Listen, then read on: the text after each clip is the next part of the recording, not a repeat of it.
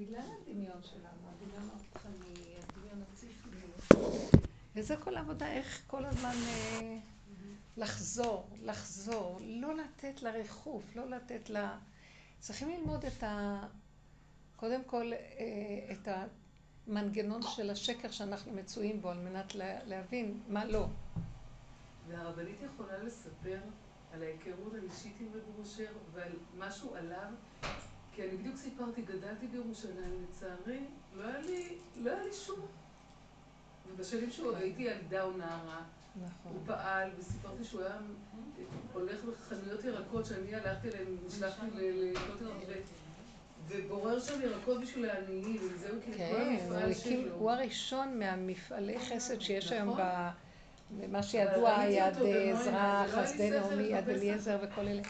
הוא הראשון שהתחיל לפני 60 שנה בארגון. אני יכולה לספר גם סיפורים עליו ועל הקשר, ואיך הרבנית זכתה ללמוד ממנו, זה גם חשוב מאוד. כן. ולהחיות את הדמות של הצדיק. עכשיו, אני אגיד לכם, אני אה, מרגישה, וזה, תראו, הש... אני מתחילה כמובן, כן. השיעורים הם בחינה של אה, אמת לאמיתה. ואחד הדברים שראיתי בעניין שלי עם רב אושר, הוא היה איש פלא, הוא היה אדם שעבד על עצמו בצורה שמוחצת.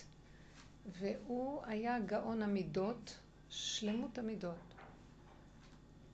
ואני תכף אסביר, לא בדיוק איך שאנחנו רואים, איך הוא הגיע לזה. והעבודה שלי, כשהגעתי אליו, זה להכיר, להכיר את האמת שלו. התפעלתי ממנו. הוא גם היה איש פלא, כי הוא היה עושה הרבה ישועות לאנשים. שם חנן אותו, נתן לו מתנה, שאנשים יבקשו. הוא היה אומר, בשביל מה את רוצה? היא אומרת לו, אין לי ילדים. אז הוא אמר לה, כמה את רוצה?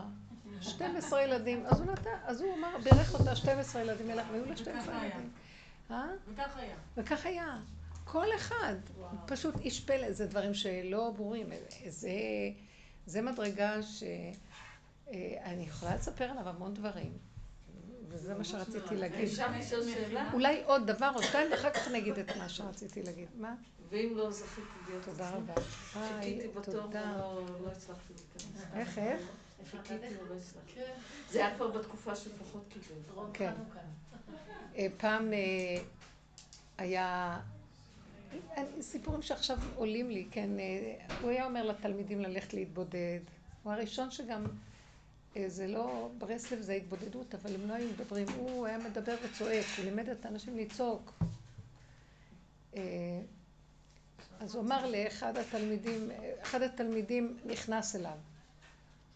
אז הוא אמר לו, הוא סיפר על עצמו שהוא היה בשדה וישב על אבן ולא רצה לדבר ולא רצה לצעוק, סתם ישב. אז uh, הוא בא אחרי זה לרב אושר. אז הוא נכנס לחדר שלו, רב אושר אמר לו, כשנמצאים בשדה, אז כדאי לצעוק. אז הוא אמר לו, הוא נבהל, הוא אמר לו, איך אתה יודע? כדאי לצעוק ולא להיות בשקט. אז הוא אמר לו, אה, רב אושר, אתה יודע? אז הוא אמר לו, אני והשם ככה. אני ככה אצל השם, משהו כזה. איך הוא הגיע לזה, זה עבודה שאנחנו מדברים עליה. איך הרבנית הכירה אותו? לי הייתה עמותת חינוך גדולה, הרבה שנים, זה 24 שנים. הייתה שם מדרשייה של בנות, והיה תיכון, והיה שם לבד בית, כן. איזה? אני אימא של נתנאלה. כן? 17 שנה. 18 שנה. לבת שולמית, אז את כן. השולמית. לבד בית. לא, לא, אני לא יודעת. בכל אופן, אז אני הגעתי אליו, כי שמעתי שהוא רב של נפש, והייתי לוקחת לו את המשוגעות שלי. כל מיני כאלה ש... כאילו, עם בעיות רגשיות, וזה, אז אמרתי, יש רב כזה, בוא ניקח אותו. וכל פעם שהוא היה מדבר איתם, הוא היה פונה ואומר לי, רגע, ואת שומעת מה שאמרתי להם? כאילו, מה את חושבת שאת מביאה את התלמידות ואת פטורה מלשמוע? כי, כי את המנהלת שלהם. אז אה, ככה הייתי באה אליו הרבה, עד ש... לא יודעת, אני קלטתי באיזשהו שלב שיש באיש הזה משהו מיוחד. לא, הוא לא רק כאילו עושה ישועות. זה לא משך אותי העניין של עושה ישועות. אנחנו מדברים על רב אושר. כי הוא היה, הוא היה איש פלא, הוא היה עושה ישועות לאנשים, השם חנן אותו. אני יכולה להבין, הוא הוריד אה, את היסוד של האור הגנוז. משתמש באור הזה בדקויות.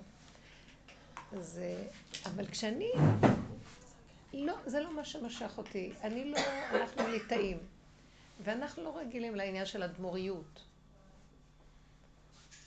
אה, בדרך התורה אדם עובד, משיג בעבודתו, וכל סיפורי החסידות וכל ה... זה לא משך אותי. אבל שמתי לב ברבות הזמן שיש באיש הזה משהו, לא חיפשתי את הישועות שלו, חיפשתי, הבנתי שיש לו דרך מיוחדת, חוץ מזה שהוא גם פועל ישועות. ומה שעניין אותי זה איך אני אשיג את הדרך שיש בו. והתחלתי להתחקות אחרי הדיבורים שלו, שהוא היה, לא, לא מדבר לכולם, אבל לא היה, הייתה לו קבוצה. ולאט לאט עליתי על הדרך. והרגשתי שהוא פשוט, אה, נהייתי כלי בשביל הדרך, כי ממש הוא אותי על העניין הזה. זה, זה מה שמשך אותי אצלו. לא, ישועה באה, ישועה הולכת. יודע שהרבנית מעבירה דברים ממנו? הוא שלח אותי. הוא שלח. כן. בעניין הזה של, הוא נותן אה, ישועה פה, ישועה שם, הוא היה צועק, אה, באים עם אה, סלים פתוחים, מקבלים ישועות, נגמרות הישועות, חוזרים עוד פעם, מלא לנו את השק, אבל אני לא פה בשביל לתת ישועות. אני נותן ישועה כדי שאתם דרכה תבואו לדרך. כאילו, אני אומרת את הפסוק, השם קנני ראשית דרכו, גם כשהוציא אותנו ממצרים, אז הוא השתבח שהוא נתן לנו כל מיני ניסים ואותות ומופתים וכל מיני פינוקים וענני כבוד והבאר והמן והכל, כדי שיהיה לנו, נאמין בו ונלך איתו, אז הוא פינק אותנו. אותו דבר רבו שר היה נותן כדי שבסוף נלך, אבל העיקר שלו היה הדרך. הוא רצה להעביר לנו שיש לו דרך, והדרך הזאת היא העיקר. מהי הדרך הזאת? היא הדרך של דוד המלך, היא הדרך היסודית של הבעל שם טוב. היא הדרך ש... שהשם רוצה שכל אחד ואחד בתוך עצמו יפרק את השקר של החיים ויגיע להכרה שיש בתוכו חי וקיים, גילוי בורא, השם בתוכנו, שכינה בקרבנו, כמו שאנחנו אומרים בהושענות וכל ה... שכינה בקרבנו.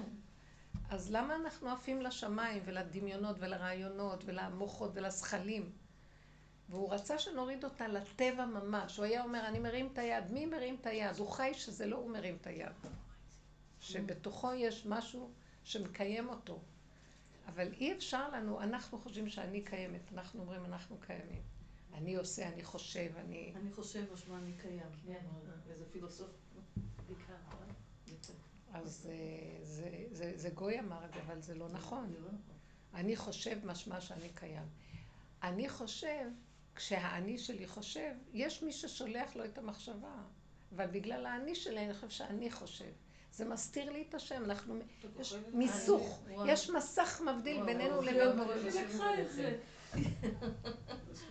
האנוכי עומד בין השם וביניכם. פשוט. אז עכשיו, זה דיבורים יפים, כולנו יודעים בהבנות את הכל, כשזה מגיע, מה צריך לעשות? זה מה שאברהם אבינו היה צריך לעבור מחרן. כשהוא הגיע לארץ ישראל, אומר הזוהר הקדוש, הוא הגיע להר המוריה. כל השכל הגדול שהיה לאברהם אבינו, שהיה איש חכם וחוקר גדול ולמדן גדול ומשכיל בכל מיני השכלות, אה, המדע והאסטרולוגיה וכל החוכמות, כשהוא הגיע להר המוריה הכל נעלם לו, ונהיה לו חושך במוח. כלום, נעלם כל הידע. ריק. ואז זה מה שהזוהר אומר, ובאמת, זה המאמר, לך לך מהצטגנינות שלך, לך מכל המציאות של המוח. אנחנו חיים במוח הזה של חרן, המוח של העולם. זה, אני קוראת לו מוח של עץ הדת, זה לא אני, זה אריזל אומר, זה בכל השיטה של האריזל מופיע.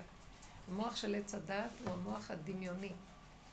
אז השם אמר לו, צא מהמקום הזה. כשאתה מגיע למקום כמו הר הבית, ארץ ישראל היא מסוגלת למשהו אחר לגמרי. ארץ ישראל לא יכול, אתה לא יכול לקבל את המיוחדות שלה. זה כמו רב אושר.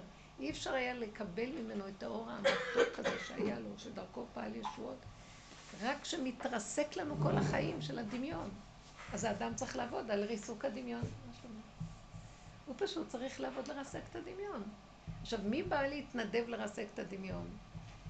תלאות החיים עושים לנו את זה, ואם האדם מתבונן ומתחיל לשאול שאלות ומתחיל להסתכל והוא נכנס בכיוון של עבודה, מתחילים להראות לו. בדרך שאדם רוצה להילך מוליכים אותו.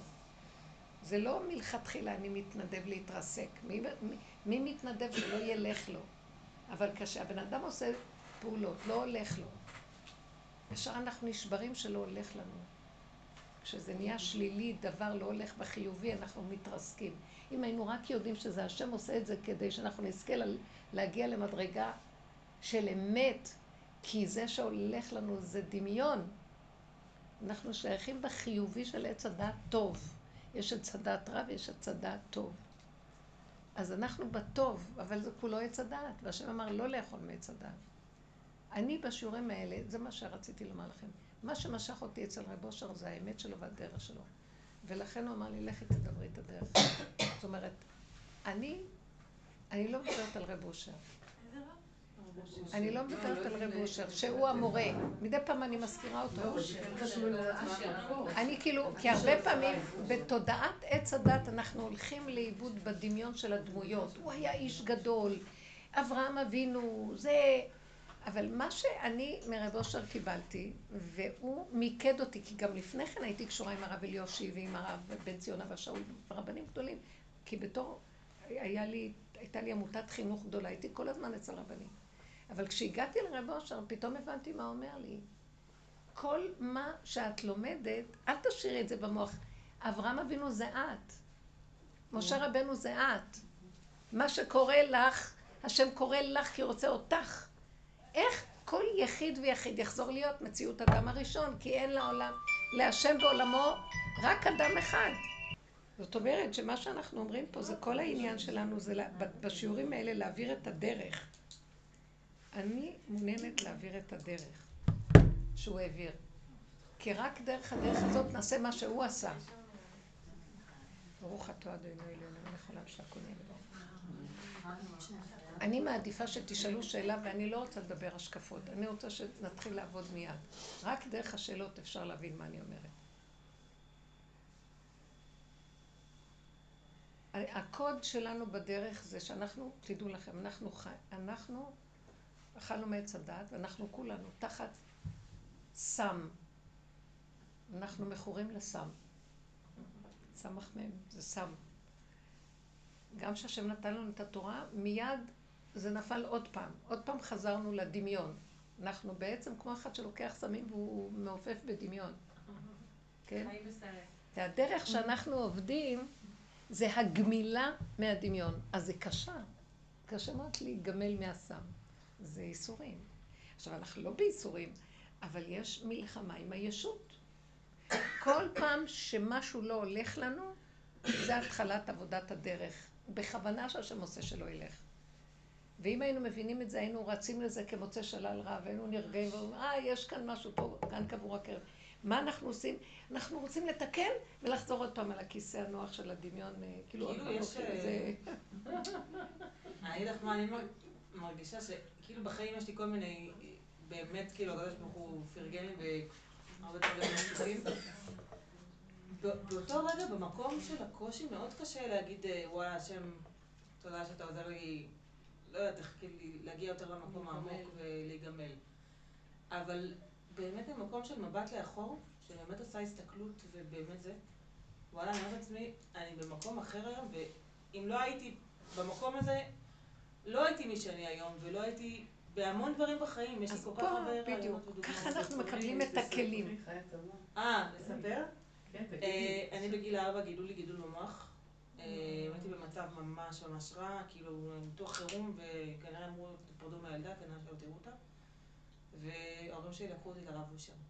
הוא הושיב אותי על הברכיים שלו. מדהים, מדהים. הוא הושיב אותי על הברכיים שלו, וליטף אותי.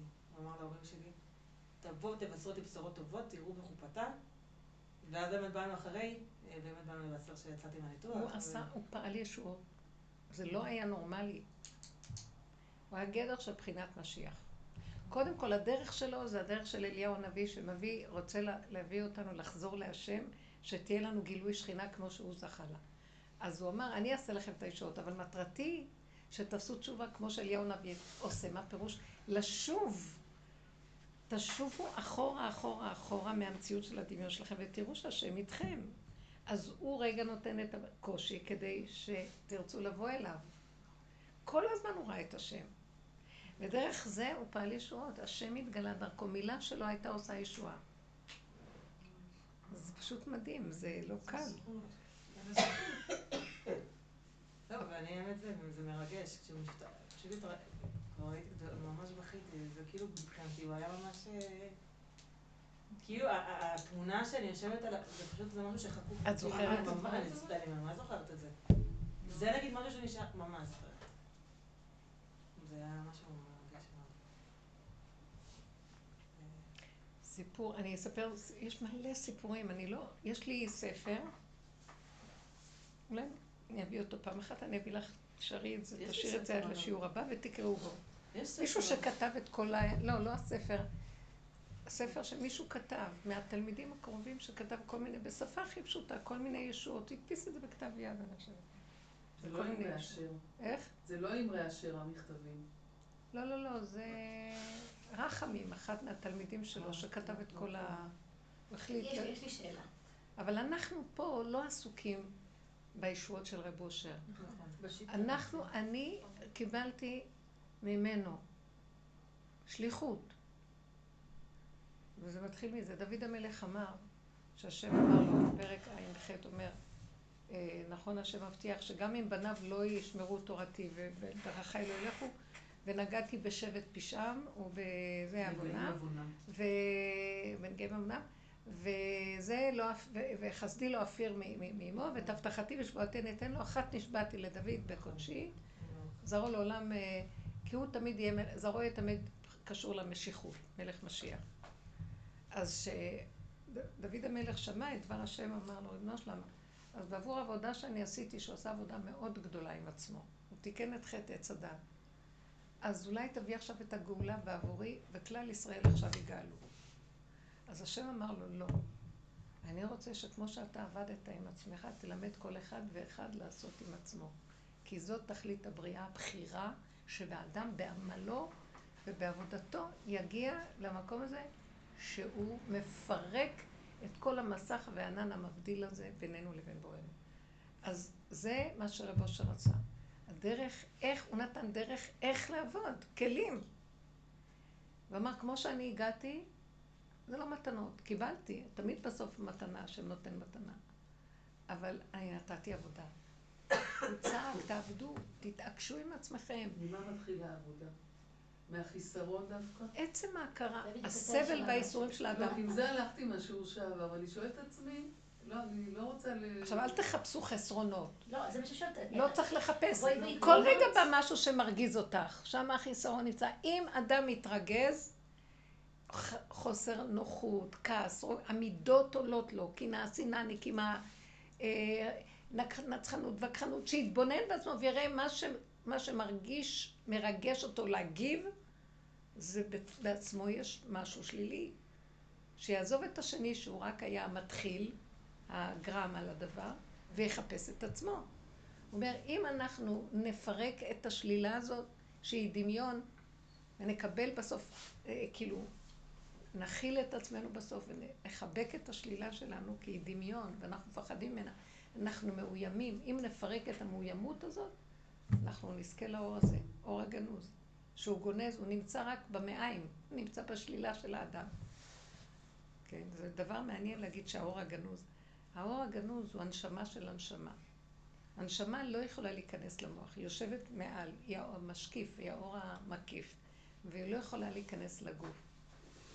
הנשמה של הנשמה, שממנה הנשמה מקבלת, יכולה להתגלות רק בתוך הגוף ובחושך של הגוף, במעיים.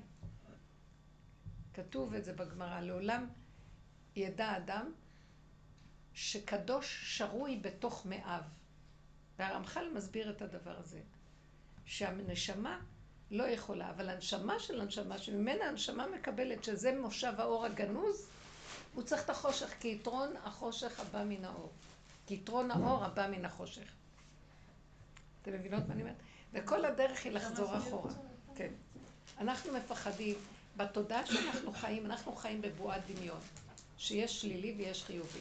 אז אנחנו בורחים מהשלילי ובאים לחיובי. אבל גם החיובי יש בו הרבה גניבה. יש בו, כל תודעת עץ הדת יש בה ישות וגאווה וחרדתיות תמידית, שנהיה טובים ולא רעים. אנחנו מאוימים ממה שיגידו עלינו, מסתכלים. אנחנו מפחדים. ואנחנו צריכים לפרק את הפחד הזה, שיגידו. כי אני מפחד, ש... למה אני מפחד שלא יאהבו אותי? למה אני מפחד ש... מפחדים שהרע לא יצא לנו החוצה. משמע שיש לנו רע בפנים, ואנחנו חונקים אותו. אז אני באמת לא רוצה שהוא יצא. אתה לא רוצה שהוא יצא, אבל בינך לבין עצמך תפתח ותראה מה יש לך שם. אתה כל כך סוגר שגם בינך לבין עצמך אתה לא יודע. וזה מה שמוליד תמיד את החרדה ואת הפחד בבואנו מול בני אדם. בתת הכרה יש לנו ידיעה ששם יש משהו שלילי ויכולים לחשוף אותו, ואנחנו מבוהלים. האדם תמיד מאוים. המאוימות שלנו היא בעוכרינו. ואז אנחנו מתחנפים, ואנחנו מרצים, ומתקרבנים, או שאנחנו כועסים ושונאים ונקמנות, או קנאה. כל זה נובע מהפחד הזה. אז היה, כל הרעיון הוא, תפרקו את הכל, תתבוננו בו, זה בתוככם. תהיו בני חורים.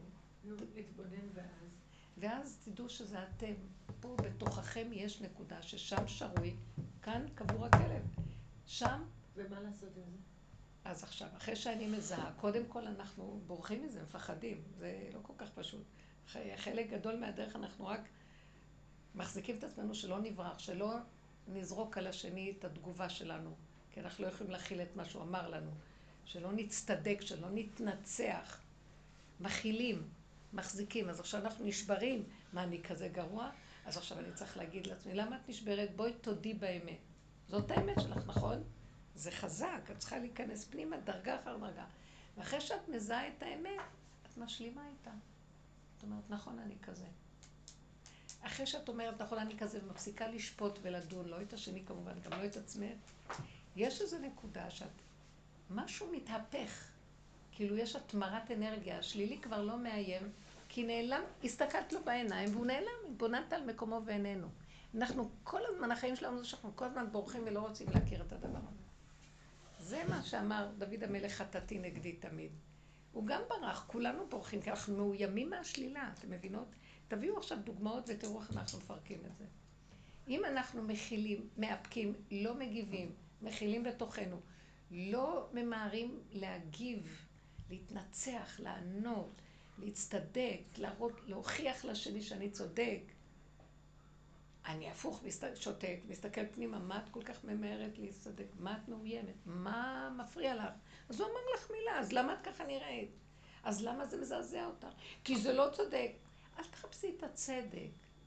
תחפשי, הוא אמר משהו, זה כל כך מזעזע אותך, זה כל כך אה, מטלטל אותך. מה יש שם שזה מטלטל אותך? יש שם נקודת אמת, ואת לא רוצה לראות אותה, שאני מאוד גרועה. אחרי כמה זמן את רואה שזה גם לא את, זה משהו שהתלבש עלייך. מסכן האדם, האדם הוא, הוא שבוי, ואין עליו טענה בכלל. אבל אנחנו רוצים לפרק את זה ולראות שיש משהו ששולט בנו. יש תוכנית, יש מנגנון ששולט בנו. וככל שאת מסתכלת לו בעיניים, הוא נבהל כי הוא דמיון. זה הכאילו, וייתם כאלוקים של עץ הדת. הוא לא קיים, אנחנו מושתתים על הרבה דמיונות. והדמיונות שלנו, שאנחנו מאמינים בהם, עושים אותם מציאות, וזה מתגלגל ככדור שלג, והמציאות שלנו מלאת שקרים, והיא נהיית מקובעת. בן אדם היום מתנהג לפי כל הדפוסים של החשיבה של החברה, וזה נהיה מציאות, אבל זו מציאות שקרית. אני זוכרת שהייתי עוקבת אחרי זה, וכל פעם הייתי אומרת, מה שהיה נראה לי, וואי, זה שקר, כשהתרגלתי אליו זה הפך להיות מציאות. מה? כל פעם הייתי אומרת, את זוכרת לפני שנתיים שזה היה נראה לך מוזר? היום כל העולם ככה מתנהג, וזה ברור שזה ככה. כי לא, אנחנו לא עוצרים ולא מנקים ולא... חיים בתוך המצב הזה, וכל עבודתנו היא להיכנס פנימה, להתבונן, להכיר.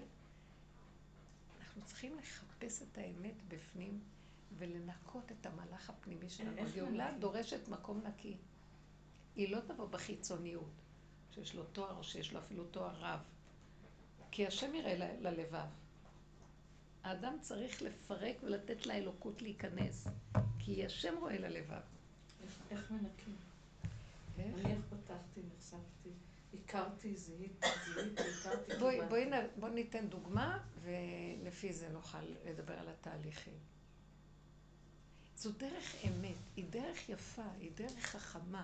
כי ברגע שאני יוצר עם התגובות שלי החיצוניות, ואני מתחיל להתבונן בעצמי, אני נכנס לרמה מאוד עמוקה פנימית, זה עולם ומלואו. וכל החיצוניות שאנחנו חיים בה היא מאוד שטחית. גירוי תגובה והכל שטחי. העיקר סידרתי את התפאורה יפה.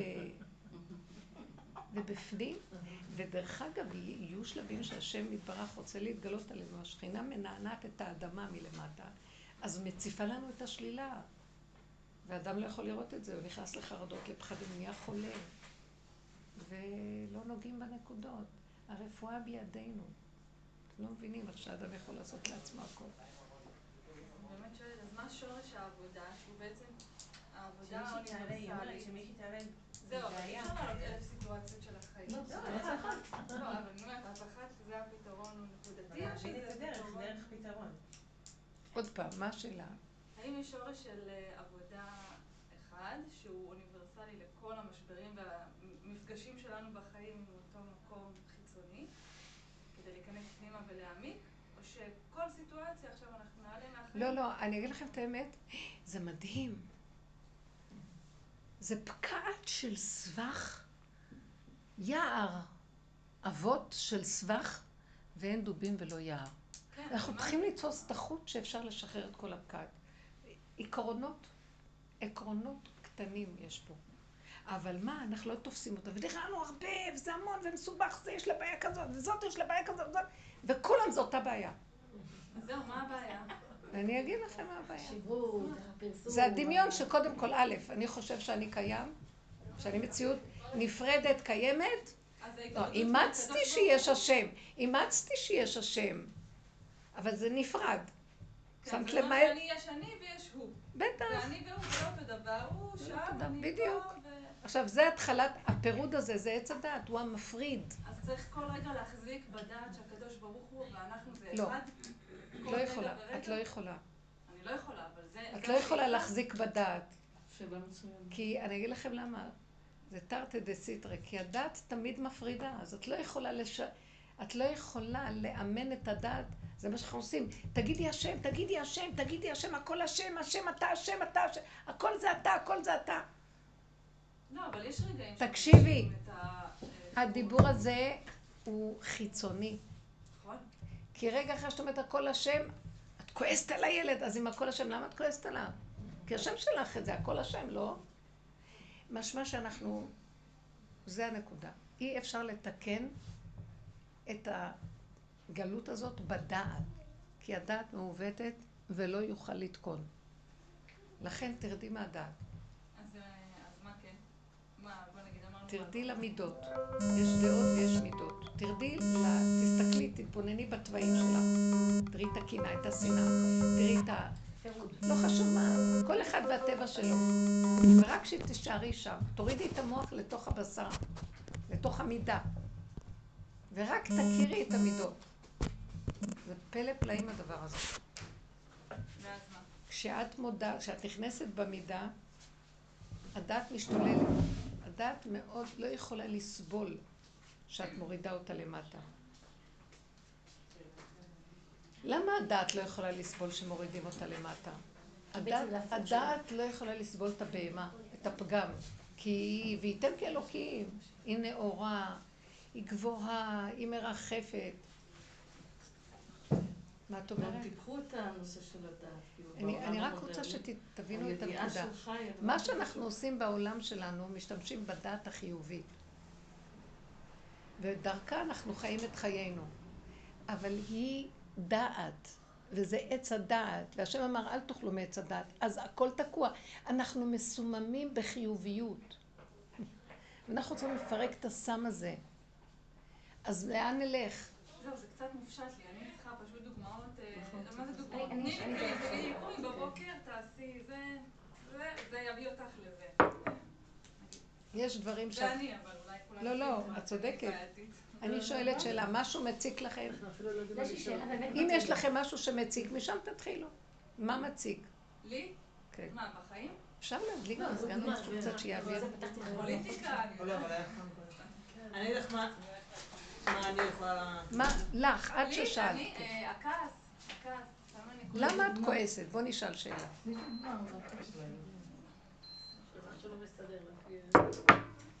למה את כועסת? אה, כי הוא הרגיז. הסביבה, זהו, הסביבה, זו הסיבה החיצונית. עכשיו, למה, הסביבה מרגיזה? הסתכלת פעם? אז תגידי לי רגע, בואי ניקח את זה כדוגמה, לכן רציתי דוגמאות. אוקיי. מה מרגיז אותך? תני דוגמה. במלבוש החיצוני זה אותו בן אדם, במקום הפנימי זה אולי הגאווה שלי, או האגו, או העמידה הזאת. אז עכשיו, למה באמת לא להשתמש בסיטואציה הזאת כדי לראות את עצמך? כי באותה, באותה נקודה התגובה היא אוטומטית. כי מה? באותה, באותה נקודת זמן התגובה היא אוטומטית. הרגיז אותי, אני מתרגז. אז עכשיו אני אגיד לך משהו. כן, מפציעים, מגיבים. התרגלנו להגיב. עכשיו, אם אנחנו, למשל אמרתי, תתאפקו ותסתכלו איך אתם נראים. בוא נגיד שלא יכולת להתאפק, אז הגבת. אז אחרי שהגבת, תסתכלי. תמיד ההתבוננות הפנימית והשאלה, למה אני כועסת? אז תכף תקשיבי, התשובה תבוא, כי הוא הרגיז אותי, כי הוא לא בסדר, הוא לא צודק. אז את צריכה להגיד ככה, הוא לא לא צודק. האם שווה שאני אכעס בגלל שהוא לא צודק? שמעתם? אני צריכה, אז כשאדם כועס כל מיני גיהנום שולטים בו, כך כתוב. כשאדם כועס כל מיני גיהנום. אז שווה שאני אצדיק את הגיהנום שאני חווה, כי הוא לא צודק. שמתם לב? זה לא אני, זה שד כזה. זה מנגנון שמפתה אותנו להצטדק ולמות מכאבים, בגלל שזה לא הגיוני מה שהוא אומר. שלא יהיה בהיגיון, אני צריכה למות בגלל שהוא מדבר שטויות. אבל אנחנו עושים את זה. זה נקרא התמכרות. אנחנו מכורים לתודעה כזאת שמצדיקה למה אנחנו צריכים למות על כל מה שזז פה. וזה נקרא ימותו ולא בחוכמה, במשלי כתוב את זה. אנחנו כל דבר מתים. אז בן אדם מסתכל ואומר, רגע, רגע, רגע, למה אני כל כך כועס? ואת מצדיקה אותו, אומר, כן, כי הוא לא בסדר. האם כדאי לי לא, לא... לאבד את הנשימה בגלל שהוא לא בסדר? אז את מתחילה להגיד, איזה שטות, איך אני חיה. כל דבר מרגיז אותי. אז את יודעת מה אני אומרת? הדרך האמיתית היא, במילא שוכן לו שם רוגז. הילד רק עורר את זה, הבעל עורר את זה, כל הסובב רק מעורר מה שקיים בפנים. תעזבי אותם, הם היו המקל והמרה, תסתכלי בתוך הנפש. זה לא הם, זה ותראי, כאילו- פעם זה הקנאה, פעם זה השנאה, פעם זה הנקמנות, פעם זה הנצחנות, פעם וכחנות, כל רגע זה מילה, משהו אחר. שוכב שם תיבת פנדורה של נחשים ועקרבים. ואימא שמפרידה בינינו לבין השם. עכשיו, את לא יכולה להיפטר מזה, את יכולה רק להתבונן. ואת נבהלת. כי למה? החיובי עדיין מלווה אותך. מה, אני כזאת גרועה? טוב, מילא הוא, אני עוזבת אותו, אבל אני כזאת גרועה? תתחילי לראות ותגידי, כן. ואחרי כמה זמן את שופטת את עצמך, מנסה לתקן, אין לתקן. את לא יכולה לתקן. זה מנגנון מאוד קשה שכבר מעוות, כמו אומר קהלת, לא יוכל לתקון. אז אנחנו מתחילים להשלים ולקבל. ופתאום עם ההשלמה והקבלה, את עושה הפרדה, זה לא את, זה משהו שהתלבש עלייך, תוכנית, הלבישו עלינו כובע. משקפיים שדרכם אנחנו חיים את החיים. מסכנים אנחנו, שבויים. אנחנו יצאנו ממלכות פרעה בגוף, משעבוד מצרים, בנפש אנחנו עוד שבויים. והגאולה האחרונה היא גאולת הנפש, כי את הגוף פרגלנו. אומרת זה לא אני? נפגעתי ממשהו, משהו, הכפתור הזה שדיברנו. זה לא- מה זאת אומרת זה לא אני? אני לא יכולה, אני צריכה ריכוז. מה פירוש זה לא אני? זה לא האני שלי, זה, זה אגו. זה לא באמת המהות שלי. המהות? שלי שבויה בתוך אגו. את שומעת מה את שאלת שם? המהות שלנו שבויה. אני רוצה לראות למה החיים שלי כאלה, אז מתחילה להסתכל. כי את שבויה. וכולנו שבויים, זה שבוי בדמיון של הגדלות שלו והמקצוע שלו ומה שהוא השיג, וזה שבוי ביכולות שלו, וההוא שבוי בחרדות שלו, וההוא שבוי ברגשי נחיתות שלו, וההוא שבוי במאוימות, כל אחד שבוי במשהו, כולנו שבויים. מה לי אם זה חיובי, מה זה אם שלילי? אנחנו שבויים באגו. מה זה האגו? הוא תמיד שם את עצמו המרכז, וכל דבר נוגע אליו. יש לו בעלות על הכל. אז הוא מתרגש מכל דבר. הוא אמר מילה, זה עשה ככה, הילד עשה... הילד לא שלך, והוא אמר מילה שיגיד מילה, והחיים לא שלנו. תחזרו פנימה, פנימה, פנימה, שחררו את התגובות. אנחנו כמו כלבים ששב על קיאו. אתם יודעים שאין, זה לא מדרגת האדם. מדרגת האדם לשמוע דבר ולא להגיב. גם לא להתרגז על השני ולא לשנוא אותו. גם לא לכעוס על עצמי שאני כזה. כמו שהוא לא עשה את זה, גם אני לא עשיתי את זה. אף אחד לא עושה כלום. יש כאן מנגנון משוגע, ואני שבוי בו. וזו הצעקה להשם, תציל אותי מהמנגנון. זה לא קשור לשום דבר סביבי. אבל אנחנו היום מתהלכים שבגלל זה ובגלל להוא ובגלל זה. כל הזמן מצדיקים בגלל מה. וזה השקר. אשמים כאילו. בדיוק, אבל אשמים אנחנו אומרים אחי יוסף. ובאמת גם אנחנו כבר לא אשמים. אם האדם יתבונן, יתבונן, יתבונן, אני יכולה להגיד? ולהגיד זה מה שיש. לך מה אני עושה? נעול אצלך. אני בזמן האחרון, האמת שזה כבר אה, די הרבה זמן. כבר די הרבה זמן, אני די לוקחת, יש לי פנקס, אמת. זה הרבה מול הילדה שלי, יש לציין, אבל זה גם הרבה לפעמים קורה לי עם אנשים, מול, נגיד נעמה, נורא מכניסה, סתם, משהו אפילו הכי טיפשי. היא כועסת עליי, זה אפילו אני, כאילו, ולי קשה באותו רגע. אני פשוט הולכת ויושבת עם עצמי. כאילו, פשוט ברוגע, פשוט אפילו אני אפילו כותבת מה עולה לי באותו רגע, ופשוט... זה רב אושר. הוא. היה אומר, עזבו, חידלו מן האדם, כי במה נחשבו, תסתכלו בעצמכם. עכשיו, גם עצמכם כמוהו, הוא נגוע, גם אתם נוגעים, למה שנטפל בנגיעות שלו ולא בנגיעות שקרובה אליי? קודם כל, נטפל בנגיעי עצמו. אז עכשיו שאני מסתכלת על המקום, אני מתחילה, אני עוזבת את העולם, מסתכלת בעצמי, זה מה שהיא עשתה. ואז אני מסתכלת, ויותר כשגם- האמת שכשאני אומרת, פעם אחת, כמה פעמים כבר עשיתי את זה, הוצאתי ופתאום הרגשתי כזה רוגע, אני לא יודעת איך לתאר את זה, כאילו פתאום, ואז הרגשתי, רשמתי פשוט מה אני מרגישה אחרי שאני הרגעתי. ואז באמת הלכתי לנעמה, חיבקתי אותה, כאילו, וכשאני לא במקום הזה, אז, אז אף אחד גם לא אשם. לא אני אשמה, לא היא אשמה. זה- עכשיו אתם מבינים מה היה?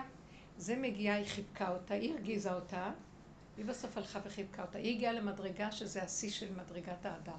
אהבה שאינה תלויה בדבר. הייתי על פי צדק צריכה לכעוס עליה ולהיפרד ממנה, מה עשיתי? אחרי שהתבוננתי וראיתי, תראי, מה כל הסערה שאת עוברת? זה דמיון. ואת עכשיו, דרך זה אנחנו שונאים ומקנאים, ואנחנו נקמנים ונותרים, ומה לא. אז מסתכלת ואת אומרת, אבל אין אהבה, אין אף אחד. פתאום כל הכוח הזה, ש... זה השד הזה שבמוח נופל, ואין לך הכל- כלום נגד אף אחד.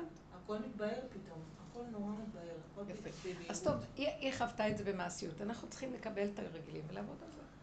פשוט. כבר, בואי נאמר, יש לנו את כל הדברים האלה. את מגדלת ילד, איך תגדלי אותו? מה תכניסי לו לראש? איך הוא צריך להרגיש? זה חמודה. את שואלת שאלות אה, של עץ הדעת. איך הוא צריך להרגיש? איך תגדלי אותו? מה הוא צריך לחוש? מה? תקשיבי רגע. את לא מגדלת ילד, הילד גודל לבד. את רק מכניסה לו חתיכת כסף. את לא קיימת, את חושבת שאת קיימת. אז תראו, רגע, הכל דמיונות לדעתי, בואו, אני אגיד לכם את האמת, בואו נפרק את כל הסיפור. אנחנו נכנסנו לסבך נוראי של השכלה וידע וכל מיני פתרונות וכל מיני אה, שיטות ואפשרויות. ולא יוצאים מהדבר הזה. הילדים, אולי מה שקרה פה הוא שנהיינו מאוד משכילים בנושאים הפסיכולוגיים, החינוכיים והכול, ונהיינו חבורות של למדניות שנפגשות ונהנות לשתות קפה ולדבר על השיטות, אבל הילדים נשארו תקועים כמו שהיה קודם, כך גם עכשיו. זה רק דמיון שאנחנו... אתם רואים כל המקצועים האלה שהם נפגשים ביניהם והם דנים על הילדים והם כותבים דברים ויש ניירות ויש הכל והילדים, מה, מה השתנה בהם? בסופו של דבר את לוקחת איזה אומגה שלוש או איזה ריטלין ואת לא יכולה לטפל במה שכל הדיבורים האלה וזה אולי איזה דברים קטנטנים. אני אגיד לכם את האמת, למה שלא ניתן לקדוש ברוך הוא להתגלות? יש השם שמתגלה. הוא סידר את הילד הזה ככה. והוא אומר, אל תיגעו במשיחה הנביאה, אל תראו, אני רוצה אותו ככה, אתם מקולקלים דרכו. תלמדו על עצמכם דרכו. מה אתם מטפלים בו בעצמך טיפלת? את באה ואת אומרת, סליחה, אני לא באה אליך. אני באה ואומרת, אני מגדלת אותו, הילד שלי. קודם כל, מי נתן לי את הילד הזה? מי אני בכלל? האם אני קשורה בכלל עם המהות הפשוטה שלי, של הילד של עצמי? לא. אני קיבלתי, אני מהות שקיבלה תפקיד של אימא. שכחתי מהמהות ואני נהייתי אימא, אימא, אימא. השתלטתי על ה... ראית בן אדם שהוא מחלק דואר. זה התפקיד שלו. לוקח את השק של הדואר, מחבק מנשק ולא רוצה להיפרד ממנו גם בלילה, גם ביום, ואומר, זה. יש לך ככה שעות של עבודה, וגם חוץ מזה אתה גם בן אדם, לך הביתה. יש משהו בהתנהגות שלנו שהוא אובססיבי, מתרחב, אין לו גבול גדר ומידה. זה עץ הדעת. זה עץ הדעת. כל גאונות, הגאוניות של רב אושר שאמרתי עליו, הוא היה גאון המידות. מה זה מידות? מלשון מדידה, דיוק. קטן. הוא היה, מה זה גאון המידות? הוא היה גאון הקטנות. הוא היה חי בקטנה, ומהקטנה הוא הביא את הישועה הכי גדולה. אנחנו כל היום אומרים, וכל זה אינו שווה לי, כמו המן שיושב על, על העץ חמישים אמה בגובה משקיף, ולא מספיק לו כלום. אנחנו לא, הילדים לא שלנו. הבעלות הזאת, היא מקשה עלינו לתת להשם להיכנס, ואנחנו רק הידיים והרגליים והצינור של אמצעי מהשם לילד. ניתקנו את הילדים מהשם על ידי הישות והשכל. אנחנו אומרים השם, השם, השם, והילד קולט את האמת. ילד לא צריך הרבה את המילים השם, השם, הוא חי השם. אנחנו ניתקנו אותו מהחיים שלו עם השם, ושמנו לו מוח של השם. אתם מבינים? ולכן השם אומר אל תיגעו במשיחי. בדור אה, דור מצרים, המדרש אומר שפרעה הכביד עליהם את הגזרות והם לא יכלו ללדת בבתים, היו יוצאים לשדות ללדת. והשאירו את הילדים בשדות, באו המלאכים וגידלו אותם. הרמח, המהר"ל אומר שכשהשם ראה את הילדים האלה, שהאימהות זזו מהם ולא הרגו אותם במרכאות, הם היו ראויים לחירות. ואז הוא הוריד את נשמת משה רבנו שתגאול את הדור. בזכות אותם, שהם לא היו נגועים. בחינוך. בחינוך, בדיוק זאת המילה. בחינוך ובדאגה האמהית וכל מה שהאמא יכולה לתת לילד. היא חונקת לו את נקודת האמת שלו, והיא לא עושה את זה בכוונה. כי הכוח האמהי הוא... יש מצוות שילוח הקן, אתם יודעים? שלח את האם ואת הבנים תיקח. נראית מצווה אכזרית, אבל זה שילוח הטבע. כי הטבע של עץ הדעת, הטבע של הדאגה, של הגדלות, של החרדתיות, של הרצון לתת אהבה. נשים רחמניות בישלו ילדיהם. בטבע התוואים שלנו בתוך חוק עץ הדת הם, כמה שנראה לנו שהם טובים, הם אכזריים ביסודו. כן. כל המרחם על האכזרי סופו להתאכזר על הרחמן. אי אפשר לרחם בתודעת עץ הדת. אי אפשר גם לרחם בתודעה הזאת. כי הכל כאן נגוע, הכל דמיון, זה לא אמת. אז איך את יודעת מה האמת? עכשיו, האמת היא כזאת, שאני רואה, וזה הכלל, שאני רואה שהילד מרגיז אותי, התחלנו עם זה שמישהו מרגיז אותי, אז אה, למה אני מתרגזת? כי עץ הדת גורם לי לדמיון של הרוגז. הוא מפרש לי, הוא מפתה אותי, הוא אה, מק, מקטרג, איך אומרים? הוא מסכסך אותי, זאת המילה. מסכסך אותי. הוא הרשע הזה שיושב שם. אז הילד אמר, אז זה עשה ככה, למה אני צריך להתרגז? אני חוזר, מתחיל לראות את עצמי. מפרק, מתחיל לגלות, מתחיל לגלות את כל המציאות של עצמי, ואני מודה בה, זאת האמת. זה תהליך, מעט מעט הגרשנו מפניך, זה תהליך שיבה אחורה, לשוב אחורה, אחורה, אחורה, עד שאני רואה, אין בתום בבשרי, דוד המלך אמר. אני חשבתי שאני באה לעשות משהו טוב, בסוף אני אעשה שטות. אני מסוכן. אתם יודעים שהמשנה אומרת שהאדם הוא אב נזיקין. מסוכן. הוא מזיק בלי שהוא יודע. הוא חושב משהו, הוא רוצה לעשות משהו טוב, הוא מזיק לילד. אז מה כן כאילו, להרפות. פשוט להרפות. לא קודם כל, הידיעה, זה אה, זה תמיד בא משהו מבחוץ שמראה לי שאני סוערת, בוערת, משהו קורה, אז תסתכלי, צריך להיות לנו מצלמה פנימית שמלווה אותנו כל הזמן ומראה לנו את המצוקה. והמילה מצוקה היא מאוד טובה, זה ברומטר המצוקות, אני אומרת, תמדדו את המצוקה, ואפשר כבר במעלה הראשונה להפסיק, לא לחכות עד שיהיה 80 מעלות. אבל לא לחפש למה, זה- מה מרגיז אותי בזה. בסדר, אז מה שאנחנו עושים, בהתחלה אנחנו כי- פותחים בית כי דין זה קטן. מעורר בי, כן. מעורר בי זיכרונות אה, לא טובים. אה, מעורר בי רגשות, רגשי נחיתות. כן, אני מתחילה לראות את עצמי, ומה שאני לא אבל צריך חיפשתי... לחפש את מה זה מעורר, או שפשוט...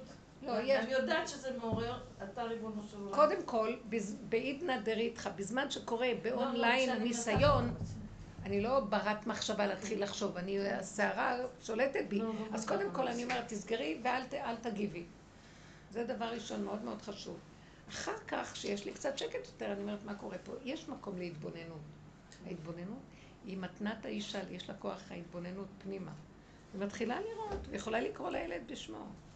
מה אני, למה אני... זה חשוב אבל? למה אני כועסת? לנקודה זה חשוב. למה? זה, זה, זה יסוד הדרך של רב אושר. מאחורי השלילה שאני מגלה שבתוכי, שם נמצא האור. כי יתרון האור הבא מן החושך. חפשו את הפגם ותתפללו להשם, אני תקוע, יש כאן נקודה שאני לא יכולה לה. ושם מתגלה השם ומהפך את הכל. צריכה למצוא, כי, כי יתרון האור הבא מן חושך, צריכה חושך. כדי שיתגלה האור הגנוז, את צריכה חושך קודם לו. ובעץ הדת לא יכולים לסבול חושך, כולם בורחים מה- מהחושך, לא יכולים לסבול. מבינה? הכעס, את לא יכולה לסבול, את זה את לא יכולה, זה את מגיבה. למה את עצבנית ומגיבה? אני? כן. סך הכל אני בן אדם רגוע. לא. לא יבהלו ממני פה.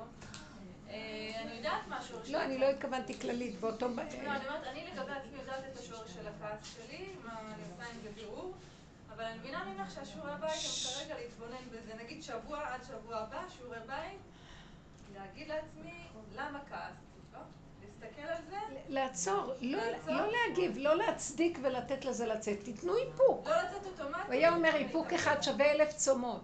סגרו, אם זה מפריע לכם, לא, תסגרו. לא מצליחים לחכות. איפוק אחד שווה. אלף צומות. להתאפק. שיעורי בית. איפוק ולא להגיב. עכשיו שאת לא מגיבה, את צריכה להגיד, תתחילי להסתכל ולראות איך אני נראית. תסתכלי כל רגע, אני מגיעה, אני כועסת יכולה על זה. לחזור על הקטע של האימהות, אז איך אני בעצם עוצרת את ה... את הצורך הזה? כשאת רואה, אז תגידי, רגע, לא, אל תרוצו אחרי הילדים ותגיבו מהר. לא, אני זוכרת גם בשבוע שעבר שאמרת, אני קוראת לבן שלי כמה פעמים, הוא לא עונה, זה לא בידיים שלי. תראי רגע, הוא לא עונה, נכון? ואני אגיד לכם למה, ותדעו לכם, הילדים ברחו, הם לא יכולים להכיל אותנו, כי אנחנו באובססיה תגובתית. אנחנו כל הזמן מגיבים. שמתם לב לדבר הזה? אנחנו לא יודעים, שמתם לב, אני נכנסתי לבית פעם, ממש לאיזה שלוש דקות, והאימא, הילדים שיחקו ב... בחד... כל שטח הסלון זה היה, ואני ראיתי את האימא לכמה דקות. ממש כל אורח לרגע רואה כל פגע. האישה הזאת לא הייתה רגועה. תקחי את זה, למה את עושה ככה? והוא דיבר, אל תגיד לו ככה. היא לא לזוז לפה, אתה יכול לדבר, אם תלך לפה, אז לא כדאי לך. היא לא נתנה להם, כל הזמן היא העירה להם. הוא שיחק עם ההוא, וזאת שיחקה עם זאת, וזה הסקרן. וכל הזמן היו כאן תגובות. הסתכלתי עליה ואמרתי, לא אמרתי לה כלום, כי הייתי רק לרגע שם. תני להם לחיות. הם משחקים, תנו לחיות לחיות. תני להם, הם מסתדרים בסדר. אל תפסיקי את הדינמיקה הפשוטה של הילדים יש להם, הם חיים בלי דעת. אז. התוואים ש... אה? הם קרובים למקור. מאוד. התוואים שלהם יותר נקיים, הם לא גדלו מהשד הזה שיושב פה, שהוא מציץ עליהם ומגדיל, הכל זכוכית מגדלת. ואז הם חיים עם הסיבות. הם יכולים לשבת פה, פתאום ילד מרים עיניים והוא טס לפינה השנייה של החדר, ולא יודעים למה. אבל משהו בתוכו ראה, מה שזה לא רואה. ו... תנו להם, תנו להם, תנו להם. והרבה פעמים הילדים מחקים את הגדולים, את העצבים של הגדולים, אז הם רבים ומתווכחים וכועסים. אבל באמת, באמת, הילדים הם... צריך לדעת להרפות מהם ולהתרחק, לא לקלקל. אנחנו מקלקלים אותם על ידי התגובות. אני אומרת פעם, פעמיים, לא מקשיבים לי, תלכי. אני זוכרת שהייתי אצלך. ועכשיו היא הביאה אותי לכאן, ופתאום מטר כזה של גשם ירד, אתן זוכרות? ואז הילדות המתוקות כל כך נהנו, והיו בלי נעליים, רצו לתוך הגשם, והיא צועקת, תחזור הביתה, תחזור הביתה, גשם, גשם, ואני מקשיב לה. בגשם, מרתבות רוקדות, שמחות, הולכות ו... ואז אמרתי לה, עזבי אותן, עזבי אותן, שירקדו, מה יכול לקרות? כמה דקות. עזבי אותם, תני להם, למה? כי באמת אני לא רוצה שיתקררו, כי אני מפחדת שיתקררו, ואני מפחדת של מה הם ככה, למה הם באות איתי? תרפו, את אומרת, נכון, בסדר, אמרנו, פעם, פעמיים. תנו את ה... עכשיו, כשאני חוזרת לעצמי, אני אומרת, מה אני עושה? תראי איך את נראית, מה כבר קרה? את חוזרת לפרופורציה הנכונה. את לא כפייתית עם המחשבה שלך, אני רוצה אותם ככה ולא ככה. אז ככה, אני, באמת, אנחנו תמיד מתחילים עם המחשבה הטבעית של העולם, אבל לא הולך לי. תרפי. תחזרי לאחור. יש לי איזה דוגמה שבאמת לא... אתמול היינו בשבת משפחתית אה, בצימרים, וחלק מהמשפחה פחות מקפידים ונכנסו לבריכה בשבת, ואנחנו לא רצינו לתת לילדים שלנו להיכנס. והבן שלי הגדול, בן חמש, צרח במשך שעתיים. פשוט צרח, ולא רצינו לתת לו להיכנס. ובסוף הוא לא נכנס. הבטחנו לו שמוצאי שבת הוא ייכנס, כי זה היה בריכה. מה הייתי אמורה לעשות? התעצבנתי, צרחתי עליו וחזר. כאילו, נכון, זה מאוד קשה. מה יעשה ילד ולא ירצה? אז מה, מסכן, לתת לו? שמים לו את הליקוק, לא את הסוכריה מול אז מה העיניים. לעשות? לתת לו? אז אבא שלי אמר, כן, תתני לו, אז מה? לא יודע. דרך אגב, אם אני יודע, בן אדם שהוא הוא לא, הוא לא, הוא? לא, כן, אבל יש הייתי פה צריכה משהו להיות לא איתו. שאלה איך לפתור את זה כן, אבל זה מביא. אותו בניסיון, לא לא ידענו מה לעשות. הנקודה היא כזאת, אם לוקחים את הילד. למקום כזה, את פותחת לו תיבה שאת יכולה, יהיו דברים שאת לא, שהם לא מה שאת ציפית. אז יש כזה מצב. אם אנחנו עושים ככה, זה לא פייר לבקש מהילד מה שכולם עושים והוא לא. אלא אם כן, כן מסבירה לו, ואת אומרת כן, לו. אבל הייתי צריכה להיכנס איתו. זה הבעיה. לא, את יכולה אני לא להגיד לו. אומרת לה, זה לא, חמש, זה זה כאילו עוד מצב לא בסדר. זה בסדר? קרה וזה נגמר, אל תחשבי שנייה, שזה, שנייה, אבל כאילו זה סוג של... כאילו, איך אני, זה גם עצבן אותי, כאילו, אני יושבת אנחנו לא. מבוגרים, מדברים, לא, קודם כל להבין את המקום הזה, לא כאילו- להיכנס לפתרון, לפני הפתרון. קודם כל בסדר, אז כעס, אז הוא בכה, בסדר. לא, כאילו בואי נראה את זה במקום הנכון שלו. קודם כל, בלי הנקודה שלנו, שקודם כל שנדע, אנחנו כועסים על הילד, מה הוא לא מבין מה שאני אומרת לו? כן. אי אפשר, הילד לא יכול להבין. היצרים שלו גועשים והוא לא יכול להבין. ילד בסופו של דבר. ואת יודעת מתי אני אני... לוקחת את זה למקום זה של- בסדר, תרפי, למה לא תרפי? זה שתקחי לכל דבר, קודם כל תרפי. זה בסדר, זה אני. רוצה להגיד לכם משהו. כשאתן באות להגיב, ואתן רואות שיש התנגדות, השם עוצר את זה. כוח המנגד הוא, יצר הרע. השם שלח אותו, אף פעם לא בא לבד. אין דבר שזז לבד יש לו חברים. שלח. השם שלח אותו, מה הוא רוצה להפריע לי? שמה? שאני לא אתנפל על הילד ואני לא אכעס. אז אני חוזרת לעצמי, ואני אומרת לעצמי, מהילד את רואה את עצמך. מה את רואה? את התסכול שלך, את הכעס. את רוצה שהוא יסדר לך את הבלגן שאת את הבאת על עצמך. מה את שמה אותו בכזה מצב? עכשיו, נכון, נקלענו, את מנסה להסביר לו, הוא לא מקבל, השכל שלו לא מכיל את מה שאת יכולה. ועכשיו אני אגיד לך, תחזרי לעצמך ותראי, גם אני לא מקבלת. אני אגיד לכם מה, דרך הילדים אני רואה את עצמי, שאני גם ילדה קטנה, שהיצריות שולטת בה. ורק אני עושה את עצמי גדולה שיכולה להתאפק והכל והכל. מישהו זז לרגע, אני פותחת את המקרר, אוכלת מה שאני רוצה, ולילד אני אגיד, לא פותחים מתי שרוצים את המקרר. לכל מיני דברים שאנחנו רואים בעצמנו. או שאל תשתה מהבקבוק אחרי רגע, אני רואה שאף אחד לא רואה אני שותה מהבקבוק. כל כך הרבה דברים שאנחנו עושים. אז האדם יעקב אחר עצמו. מכאן אני לומדת ללמד זכות כביכול. להכיר שהיצריות של הילד היא בתוכי. אז למה אני דנה אותו וכועסת עליו? הכעס זה מהתסכול שלי, ששואף למקום גבוה, כאשר אני בעצמי עוד לא מגיעה למקום הזה עם עצמי. וזה כל התסכול שיש לנו כל הזמן מהחינוך. יש לנו רפים מאוד גבוהים של איך לחנך, כאשר במציאות אנחנו לא מגיעים בעצמנו לכלום. אם אתה נועד, נועד דורש, נאה תקיים. ובתת הכרה בתוכנו אנחנו לא מקיימים. עובדה, אנחנו כועסים, אנחנו אה, מגיבים, אנחנו, אנחנו דורשים מהילדים איפוקים וכל מיני דברים, כאשר אנחנו בעצמנו לא נותנים איפוק. נכון שלנו יש יותר לימוד אה, ניסיוני בחיים, של לא להראות את זה לפחות כלפי חוץ. אז ישר תביני את הילד. מעצמי, לא, מעצמי אז אני מבינה אותו. אני? כשאני מבינה אותו אני מרפה.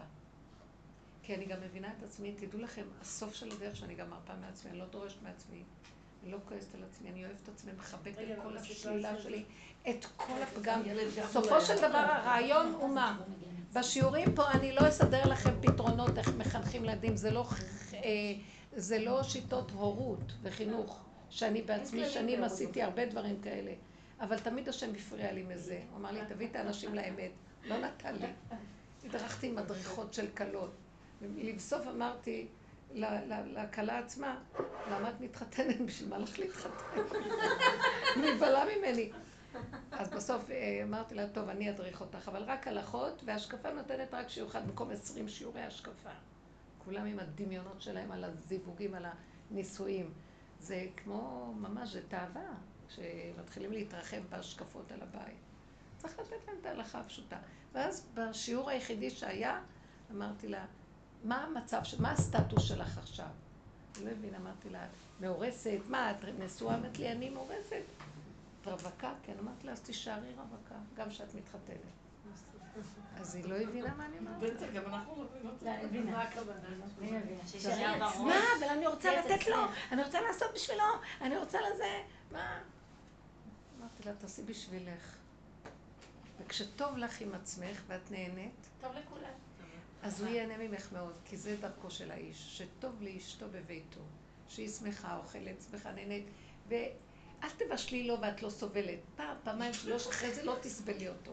את עושה איזה דבר שאת לא סובלת, אבל בשבילו אחרי כמה זמן זה יצא הכל החוצה, את לא תוכלי להכיל. לכי מה שאת ותשמחי.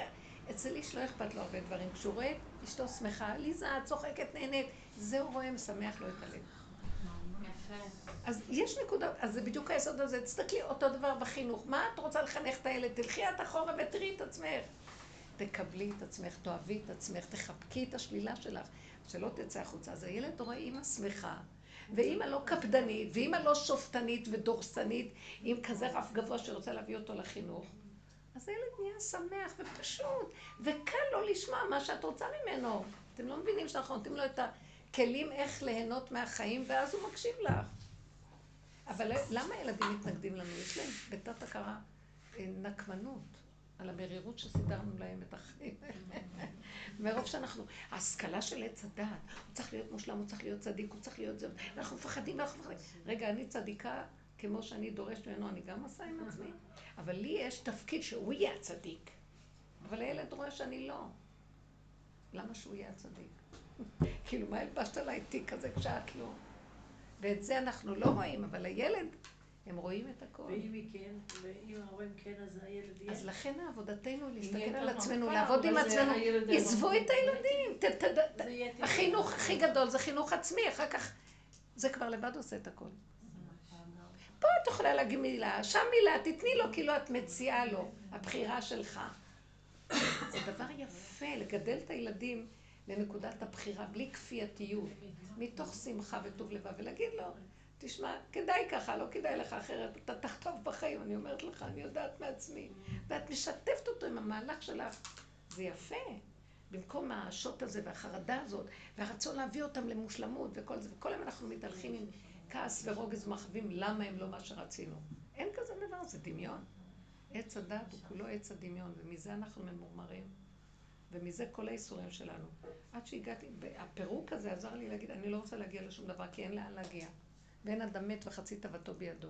והחינוך שהאימא צריכה לתת לילדים, היא תפסה את המקום של האבא, כי אבא בחינוך ילדים, קודם כל, עיקר הדין הוא על האבא לחנך. והאימא לא צריכה לחנך.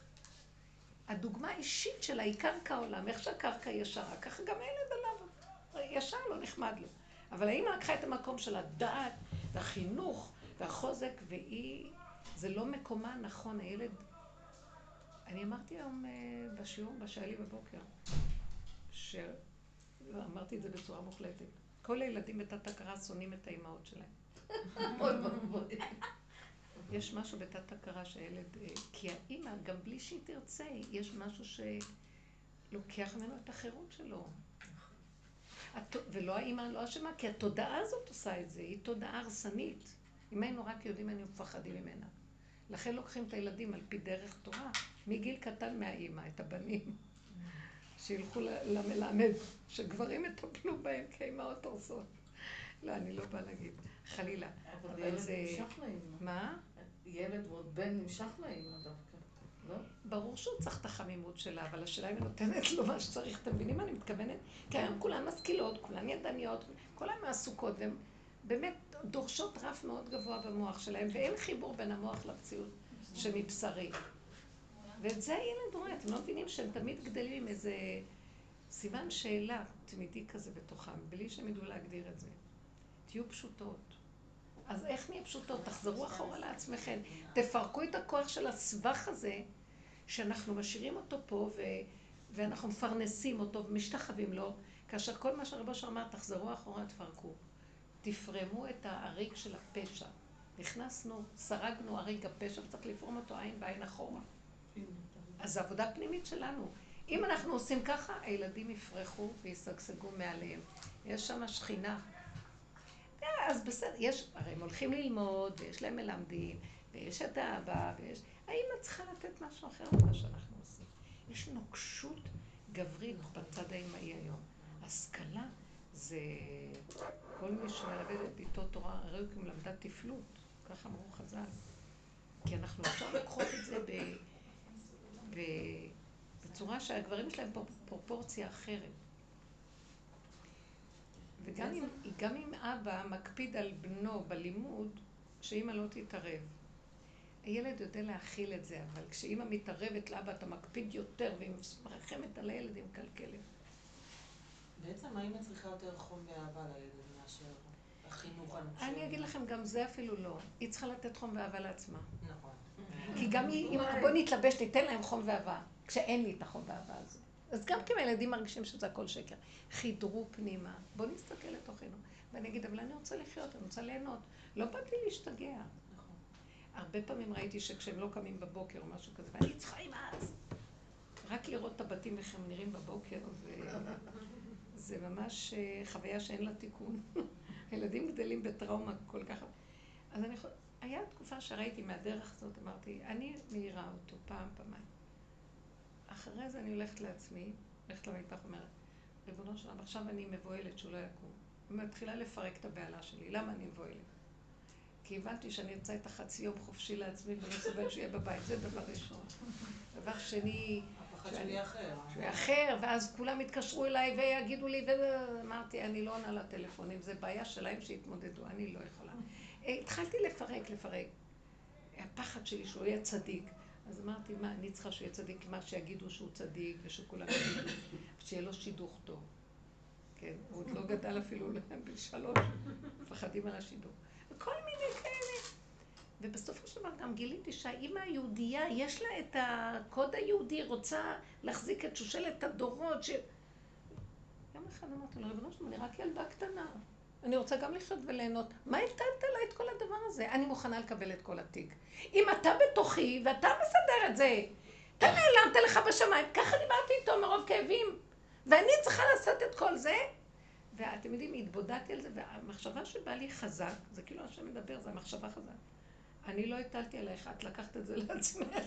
אכלתם מעץ הדת, נהייתם גדולים, אני לא רציתי שתכנסו בזה. אני התהלכתי איתכם בגן, אני רוצה להתגלות בתוככם. הילדים, אני בתוככם, אתם, אני בתוככם, ואני בתוך הילדים, ואני בתוך הזוגיות, אני בתוך הכל, אני בתוככם. למה סילקתם אותי? ואתם מנהלים את העולם ומרימים את השק. נו, העגלה נוסעת במילא, למה אתם מרימים את השק? כי יש מיסוך שלא מראה לנו את זה, וכל הבלגן הוא... בואו נתחיל לבוא. אז כאבים זה סימן שהשם מנגד אותנו, הוא לא נותן שדברים ילכו כראוי, כי הוא רוצה שנתבונן. ומה התכלית? אני לא באתי לתקן, באתי להגיד לו, אני לא יכולה. אם אני חיה ככה, אז מה כן? אני רוצה להתענג על החיים. כמו שהילד מתענג לו במיטה החמה, ולא רוצה להקשיב לי, כי יש איזה פריירית שתגיד לו חמש פעמים כל דבר. כי הוא סומך על האמא שהיא תסדר לו את המציאות. גם אני רוצה לשכבנו איתה, ושאני אשמח שמשהו... עכשיו תבינו, אני מתבוננת במהלך הזה, עוד לא אמרתי שאני לגמרי שם. זה קשה מאוד לוותר על התפקיד הזה. יש לנו פחד, ל... פחד נטישה של התפקידים האלה. אז לאט לאט אני מתבוננת ולאט לאט משהו עובר עליי מהלך של רפיון. אני זוכרת שהרפאתי, ובעלי היה בא ואומר, מה הולך פה? מדי רפוי הכל. בלאגן, הם צועקים, מה לא זה? זה מה שאני יכולה, ואני מנסה ש... קודם כל, אני הסברתי לו שאני רוצה להוריד את הרב של העצבנות, והכוחנות, והישות, והחרדתיות. ובאמת היו, אני זוכרת איזה שלושה חודשים מזעזעים, אני אמרתי, אני לא יודע מה את עושה פה, איזה דירה, איזה שיטה את הולכת, מה קורה? אז אמרתי לו, אתה יודע מה, אתה יכול לקחת את המקום שלי אם אתה רוצה. לא, אני לא יכול, אז למה אתה מצפה שאני יכולה? גם אני בן אדם, הם בורחים ישר מהבתים, הם לא יכולים להתמודד עם דברים. אבל אחרי זמן מה, כמו איזה יד נעלמה נכנסה לבית, והדברים התחילו להתיישר. כל אחד נכנס לנישה שלו. דברים נעשו, ואם לא, אז לא. לא הייתה הכפייתיות הזאת, הסערה הזאת, הכאבים האלה. אני גידלתי אותם ככה. זאת אומרת, ברור, נופלים, קמים עוד פעם, עוד פעם, והרעיון היה שהם יהיו, שהם יקבלו את זכות הבחירה. שיטפלו בעצמם. אתה לא רוצה לקום, זו בעיה שלך. אל, אל תחשוב שאני אהיה איתך שאתה צריך משהו כשאתה לא עוקב אחרי הכללים. אני לא יכולה, אלה הכללים, אתה לא עוקב. זה אחריות שלך. תצטרך. לא אה? זה אחריות שלך. אחריות אחר כך בחדר. יעשו לך ככה, לא תצליח בבדיחה, זה עניינים שלך, אני רוצה לעזור לך. זה לא נקמנות מצידי. פשוט אני לא יכולה, אתה קולט ידיי, כי ככה המערך, אני מבינה אותך, אני הייתי אומרת אני מבינה אותך, אני איתך. אבל המערכות הן שונות, ואנחנו שבויים במערכות. ואני איתך ואני אוהבת אותך, כשאתה בא לפה, יהיה לך פה איתי גן עדן. אבל כשאתה הולך לשם, זה דרך העולם. אז אתה צריך לדעת לחיות עם המצבים, ולא להתעקש איתם ולא להתנגד להם. אז מאיפה הוא יקבל כוח לא להתנגד ולסבול? בבית כיף לו, כיף להם. החיים שלנו מאוד מאוד קשים פה. אם אני, אם אני מבינה נכון, ככה בכל אופן זה בהרגשה, שאנחנו חייבות להיות כל הזמן בשליטה. נכון. ואז חווה העניין, אנחנו צריכות לשלוט בנו בעניינים, בהכל. זה התרבות של עץ הדעת. כי בעץ הדעת אין, אין השם, יש, קיבלנו תורה, התורה התלבשה בעץ הדעת, ויש השם בשמיים. אבל אני פה אקח אחריות, כי אם אני לא, אז מי כן? וזה מה שרב אושר היה, כל הזמן צועק.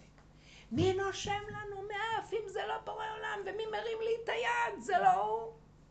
ומי מוליך אותי עם הרגליים? ומי מדבר לי מהפה? למה שמנו אותו בשמיים והוא כאן כל הזמן דופק לי מהדופק? למה אנחנו לא חיים שהוא כאן איתנו כל הזמן? הוא היה אומר, זה הגאולה, להתחיל לראות שהכל, כל הזמן זהו, ואין עוד מלבדו. זה לא בדעת דעה נכונה זהו. זה התנועה הכי קטנה. והוא היה אומר, ובשירותים, ובשירותים הוא הכי הרבה נמצא. כאילו, מה רוצים לומר? אנחנו אומרים, לא, כאן הוא לא, אבל כאן זה כן. אין אתר פנוי ממנו.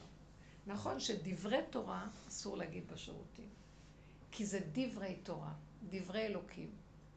אבל אלוקים בעצמו נמצא שם. הבנתם? לא. למה? כי עץ הדעת הוא כל, הוא אף, הוא פירק את ה...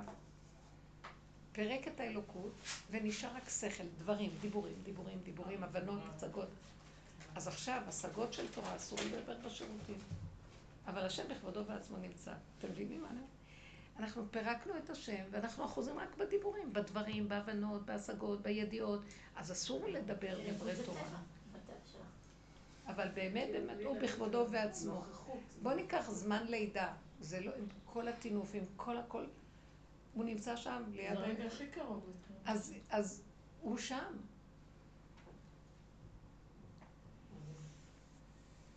זאת אומרת, וגם זו דרך שאנחנו כנשים יכולות יותר אה, להעריך אותה ולהכיר שהיא קיימת בתוכנו, מה שהגברים. כי הגברים, הגברים קיבלו את התיקון לתקן את הדעת, את עץ הדעת, על ידי הלימוד וההשגה. אבל באמת באמת הגאולה תבוא מנשים. כי הם ייכנסו ליסוד האמת ולא ירצו יותר להשתעבד הזה. וילכו עם יסוד האמת הפשוט. מה האמת הפשוטה? שאני באתי לכאן שיהיה לי טוב ומתוק. והשם הוא אבא רחמן והוא איתי. הוא לא בשמיים, הוא איתי. הוא מחיה אותי. אז אם קשה לי, אז תגידי לו. תגידי לו. אני לא יכולה, לא יכולה, אני אומרת לו, אני לא יכולה. ביום צום, אני אומרת לו, קשה לי, קשה עליי הצומות. אני מצידי, למה בן אדם צריך לצום? בן אדם שעושה עבודה פנימית, הוא מרשה לעצמו לדבר את האמת. כי בהתחלה הייתי מפחדת מה לדבר ככה. יש שכל של תורה ויש מה שמקובל, לא מקובל. כשאת נכנסת פנימה והסבל שאת עוברת לראות את כל השקרים שלך, את כל החרדות, ואת כל הדמיונות והחשבונאות, ונקמנות וכל זה, ואת רואה את השקר שיושב עלייך, ואת צועקת לשם שיציל אותך מזה, את מתחילה לסגל דיבור מאוד מאוד אישי, מבשרך להשם. הפה שלך מדבר מהבשר, לא מהמוח. זה כבר לא דיבורים מהמוח. זה פסוקים והבנות. זה דיבורים, תפילה מבשרי איך זה אלוקה. אז את יכולה לדבר איתו, ואני אומרת לו, אני לא יכולה להכיל. הלבשת עליי משפחה, הלבשת עליי זוגיות, הלבשת עליי, זה תפקידים שנתת לי. אם אתה לא תנ... מתוכי, תיתן לי כוח במהות הפשוטה שלי כאדם, כהבת של השם, איך אני יכולה לנהל את כל המערכות האלה? ממה? מהדמיונות שאני יכולה, וייתן כאלוקים? לא, אני מוותרת על זה, אני לא יכולה להיות כאלוקים. פירקתי את זה. זה הדמיון הכי גדול. הגאולה לא תבוא אם לא נפרק את הדמיון של השלמות. אנחנו חסרים בתכלית החיסרון. וזה לא בושה, וזו האמת הכי פשוטה. וככל שנודה בחיסרון הזה מול בורא עולם, לא צריך מול השני, מול בורא העולם, הוא יבוא וישלים את החיסרון, בשביל זה הוא ברא את האדם חסר, כדי שהוא ישלים אותו. אז למה אנחנו מתביישים להגיד את האמת? מול השני אנחנו לא יכולים להגיד, כי כאן שולטת תרבות עץ הדת, מי יותר אלוקי, מי יותר מושלם. וכל הזמן אנחנו מאוימים שיגלו שאנחנו לא מושלמים, זה. זה איך שאנחנו חיים, אנחנו מאוד מאוד בחרדה. מהחברה, זה קשה מאוד. הייתי בשבועות, אה, מתן תורה, לא מתן תורה, שמחת תורה אצל הבן שלי בשכונה. יצאתי חבולה מכל הכיוון. זו שכונה שהיא בתחילת התהוותה, שכונה חרדית, וכולם. אבל אני לא, אני אגיד לכם את האמת, אין לי כבר כוח, אני לא בדיוק... פירקתי, אני לא יכולתי לסבול. עכשיו, נשים יוצאות לי לחזות בספרי תורה וזה ריקודים. מה שראיתי זה רק... כל אחד רוצה להרשים את השני עם הדיבורים. אצלנו זה ממש קשה להם. אפילו שכנות וזה, לדבר. אני לא יכולה לעמוד בדבר הזה, אין לי כוח. לא יכולה. מה יש להגיד? הלכתי הביתה, ברחתי, יצאתי משם בשם בית. מה נשמע? אוי, את, את אימא של פרץ, מה את אומרת? כאילו, באתי לשם בגלל הבנים שלי שגרים שם. משהו, משהו. לא, אני לא באתי לצחוק, אבל פתאום אמרתי, כמה כוח צריך לחברתיות הזאת? מה משהו, משהו? זה לא הבנים שלי, אמרתי, זה של השם. אז הם יצאו דרכי. דיברתי בפשטות, אז היה נראה כאילו, לא. לא היה לי כוח לזה. אמרתי, זה כל כך לוקח מאיתנו כל המודוסים החברתיים האלה. לא שאנחנו, לא צריך הרבה לדבר, לא צריך לשבח ולהלל את האדם. צריך ש... להגיד תודה להשם שאנחנו בכלל נשמעים. זה שלי הוא נתן, זה שלו, הכל שלו. ואז שלום. אז על מה נדבר? לא צריך לדבר. לא צריך לדבר הרבה. נגמר הכל. אה, זה לא מעניין. לא צריך לדבר. כמה שאלות. גם לי יש איזשהו מטריד אותי. שאלי, שאלי. יש, לגבי החיסרון ברור איך- אנחנו רואים את האמת. זה ממש כאילו אחד לאחד.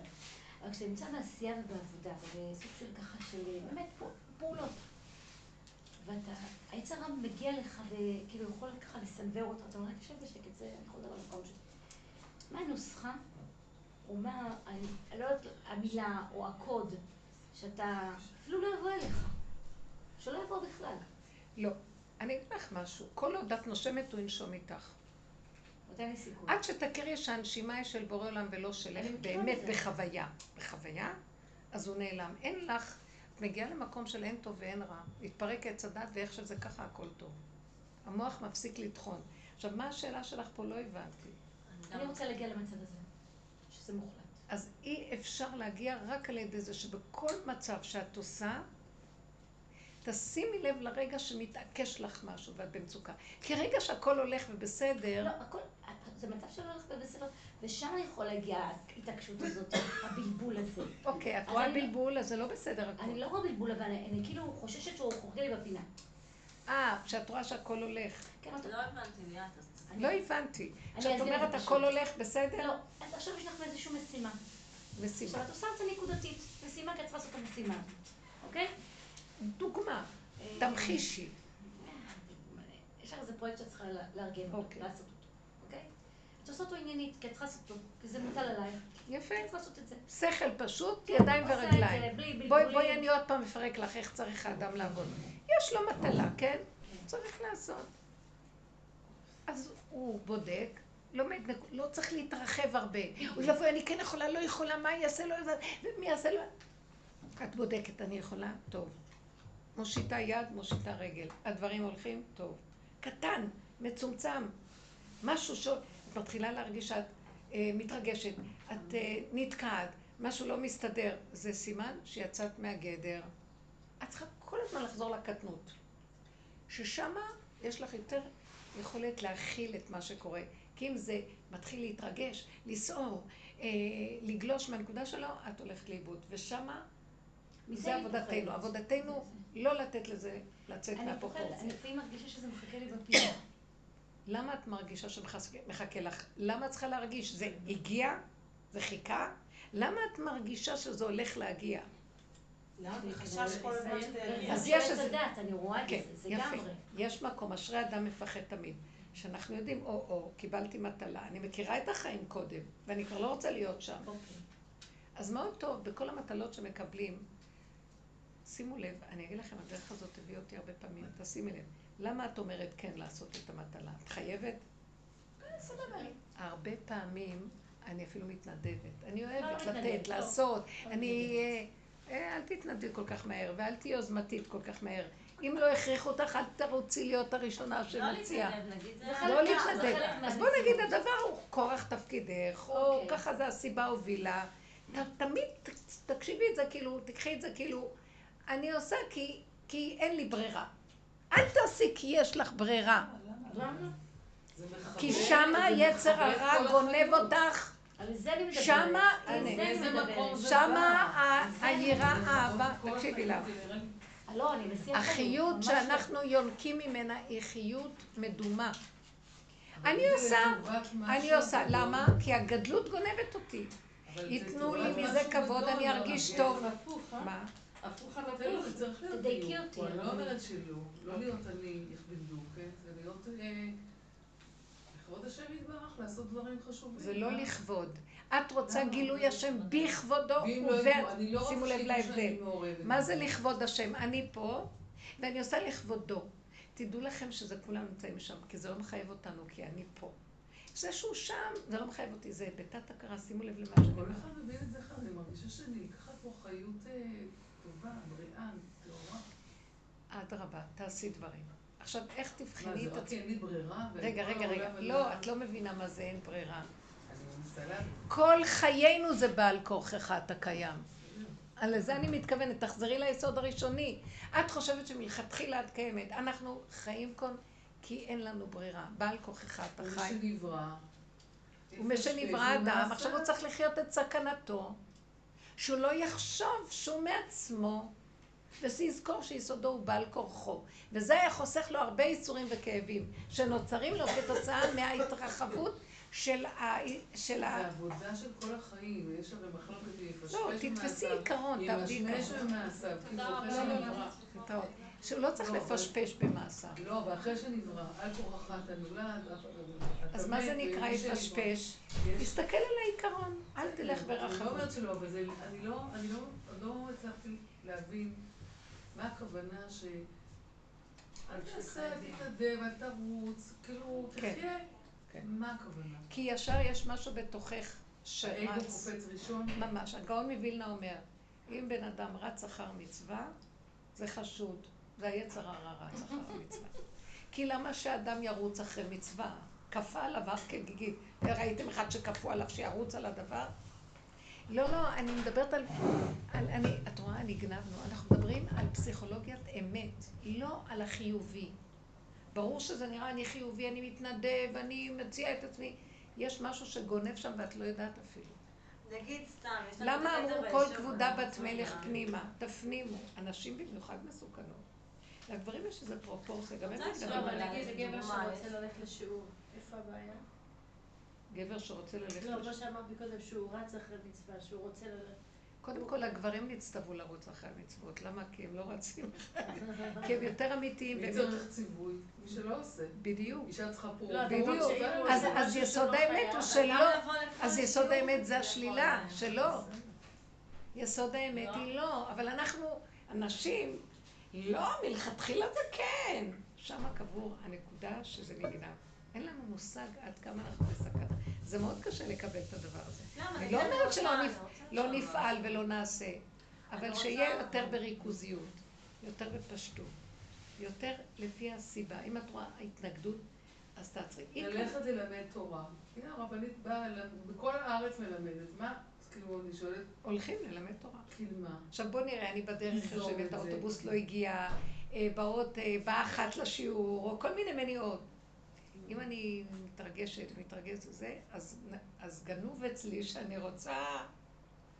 אם אני אומרת לעצמי. את הולכת, יש לי מטלה, יש לי תפקיד, אבל כשבא כוח המנגד ואני מסכימה לאיך שזה ככה, אבל זו הוכחה. תתחילה ליזום את זה, זה לא? זה תפקיד, אז זה לא, זה לא שאת יוזמת, מישהו מכניס אותך למצב. אף פעם הבן אדם לא מעצמו. גם אם הוא יוזם, משהו בתוכו מקשקש קום תעשה. אז הוא צריך להיזהר, שלא יעבור את הגבול ואת המידה. אז המנטרה זה אין לך ברירה. איך? כי אין לך ברירה. אז האדם היותר שהולך באמת, הבעל כורכך ואין לך ברירה, יותר, הוא יותר עם המקום הזה. הוא שומר עליו.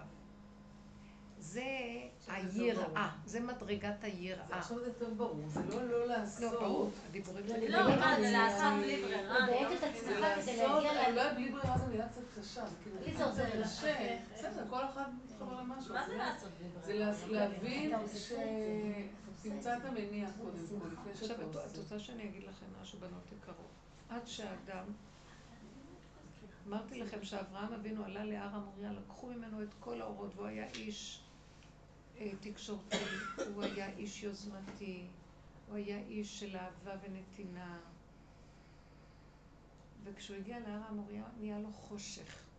השם לקח לו את הכל, ואמר לו, אין לך כלום. זה גניבה שלך, צא מהצטגנינות שלך. הוא קרא לזה הצטגנינות. זאת אומרת, עץ הדת זה טבע של השכלה, של עמדנות, של התלהבות, של... אה, שהוא מונע מכל... הוא נהנה מהציבור, הוא אוהב את הציבור, הציבור אוהב אותו, ויש לו משהו. השם אמר לו, את כל זה, אתה בא לארץ ישראל, אתה בא להר המוריה, אתה בא אליי, הכל נמחק לך. תתחיל לקבל מכיוון אחר, מהקטנה, איזה כיוון? מהכיוון שאתה לא. אתה לא. אז זה שלילה. אתה לא, אתה שלילה אחת גדולה, ואני זה. שמחיה אותך. עכשיו, אדם בוגר לא נשבר מזה, כי זו האמת. למה אנחנו כל כך מאוימים? סימן שאנחנו נגועים בזה שיש לי את הגדלות העצמית ולוקחים לי אותה, אז ממה אני אחיה? מהשם. מתחילים החיים האמיתיים. רב אושר היה איש אמת לאמיתו. והוא הסכים למות במרכאות לדמיון הזה. עכשיו, אני אומרת, כל התהליכים של הגמילה זה כמו מיטה, אבל בסוף אנחנו נגמלים מהסם. ואת מגיעה לחיות אמיתית. שלוות הנפש, רגיעות, איך שזה ככה הכל טוב. אני רואה ישר, כמו שאת אומרת, את חיה את הסכנה בפינה, אני שם, מישהו, אני יודעת, מישהו התחיל לה- להסיר אותי. לא, לא, אני לא רוצה. מי מוכן להתמסר לאהבת החיים האמיתית? להתענג על השם. שהוא ברא את האדם, שיתענג על הבריאה, ושיודה לו. איפה אנחנו היום ואיפה זה? יש לנו כל מיני רעיונות איך אנחנו, מה זה השם, ושכחנו שבדברים הקטנים, הכרת הטוב על כל דבר, איך שזה ככה בקטן, זה תכלית האדם. לאכול ולשתות ולהתענג על השם. שבת, קחי את השבת. שבת זה הקדושה שבה מתגלה השם. מה אנחנו כבר עושים? אין ריצות ואין השכלות ואין מטלות ואין כלום. אוכלים אבל ושותים להכין את וישנים וקמים זה גם ונהנים. מטלות שיכול לגרום. מה?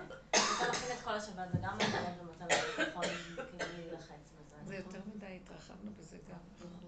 בסוג כן, דגים, גם בפעולות סוגי של גם בלחץ. חמישי לא תעשי אותו דבר? נכון. אני לפחות כן. היום אני לומדת קצת יותר להתאזן, למרות אבל אני אוהבת את זה, אני אוהבת את זה. זה כיף אני לגמרי. מתענגת על זה. לא. אם זה ממקום אם טוב. זה מה אפשר שאת לזה לא אוהבת, כיף. את לא. את לא מאמינה כמה שאת מדהימה, באמת, לא סתם שאני אומרת, אני קולטת את זה, והשם לא יעזוב אותך. אמן. הוא לא יעזוב אותך. תקשיבי, מי ש- את מי שהשם, את- את אשר יאהב השם יוכיח. הוא יפרק לנו את הצורה, כי הוא אוהב אותנו והוא לא מוותר שנבוא אליו. לגמרי. הוא יפרק לנו את אהבת החיים המדומה. וזה קשה, הוא לא, הוא גם רחמן, זה לא שהוא יורד. זה טק, מעט מעט הגרשן פניך מתחיל זה ליפול וזה ליפול. פתאום הוא מקטין לנו את הקומה המדומה, ומכניס אותנו לחיים הפשוטים. וה... מתחיל לפתוח לנו את החושים. לא? כן, רציתי לשאול, כי אמרת שאם אנחנו רוצים לעשות איזושהי מצווה, זאת אומרת, אנחנו אנחנו עושים את זה כאילו בלי ברירה, אז אני לא מצליחה להבין, נגיד אני לא. רוצה לא למה את רוצה לעשות מצווה? מהשכל, כי השכל אומר לך תעשי מצווה, אז זה את, זה האני. כשיש סיבה, מישהו דופק בדלת, משהו קורה, מישהו מנדב אותך? זה סיבה מהשם. למה את רצה לעשות מצווה? אם את רצה מהמוח, זה היצר הרע עליך. אבל אם זה למקום שאני רוצה לעשות טוב למישהו. הנה, נגיד מישהי שאלה הולדת, אני יפה. רוצה לעשות לה. אני לא במקום של השכל, במקום של לעשות לא, טוב זה למישהו. אני אבל רוצה לשאול לעשות שאלה. מלחיץ זה ואני גם, יש לי עשר, יש לי. ואני לא אני לא לא מציעה שתחכי שיפנו נכון. אליי. אבל גם בזה צריך אה, ברירה. מבקשים מישהו דופק בדלת לא שלושה לעשות, בדלת, אבל צריך לעשות גבול גם בזה. לא, תרגישי נוח. גם בזה? שמה? אני אומרת שיש נניח כמה פניות, ואני כבר צריכה להתבלבל. לא, אז אני אומרת, צריך לדייק מה נכון, כאילו, אני מרגישה פחות, עכשיו אני אספר לך סיפור רגע. מישהי, מישהי באה אליי, היא אומרת לי, אני, השכנה שלי ילדה, ואני, מה זה, קיבלתי את תרומות הנפש לעזור לה, הכנתי לה מגש עם כל טוב ארץ מצרים, בישלתי ועשיתי וסידרתי והבאתי והשווצתי. מלא, ונתתי לה, ובאהבה באמת. עכשיו, היא היולדת פתחה חריץ קטן, לקחה את המגש ואמרה איזה מין תודה רפואי כזה. היה לי קצת קשה, אמרתי, טוב, אבל אמרתי יולדת. אחרי שבועיים, הלכתי, לק- לקחתי, ישבתי עם הילד בגינה, והנה יושבת לה היולדת בגינה. הסתכלה עליי ולא זכרה אפס קצהו מהמגש שהבאתי לה, ושום מילה לא הייתה לה לשונה. אמרה לי, זה מאוד הפריע לי. אמרתי לה, מי אמר לך להתנדב? לא, עכשיו אני... תראו, אנשים שמחפשים אמת זה אנשים חזקים. לא שמחפשים אמת. עכשיו, הנקודה היא לא שלא נעשה. מה מניע אותי לעשות? שאני אקבל מילה טובה, שאני ארגיש הרגשה טובה. את מוכנה לעשות שאין לך הרגשה טובה ואין מילה טובה? זאת האמת, תעשי. למה? אני רוצה מי להגיד לך... יקום ויעשה? אני רוצה להגיד לך... זאת האמת, ושם נמצא השם. זה בדיוק מה שקרה.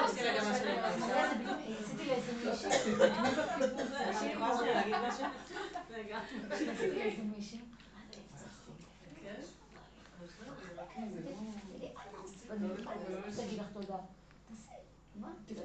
אני רוצה רגע לומר משהו עכשיו.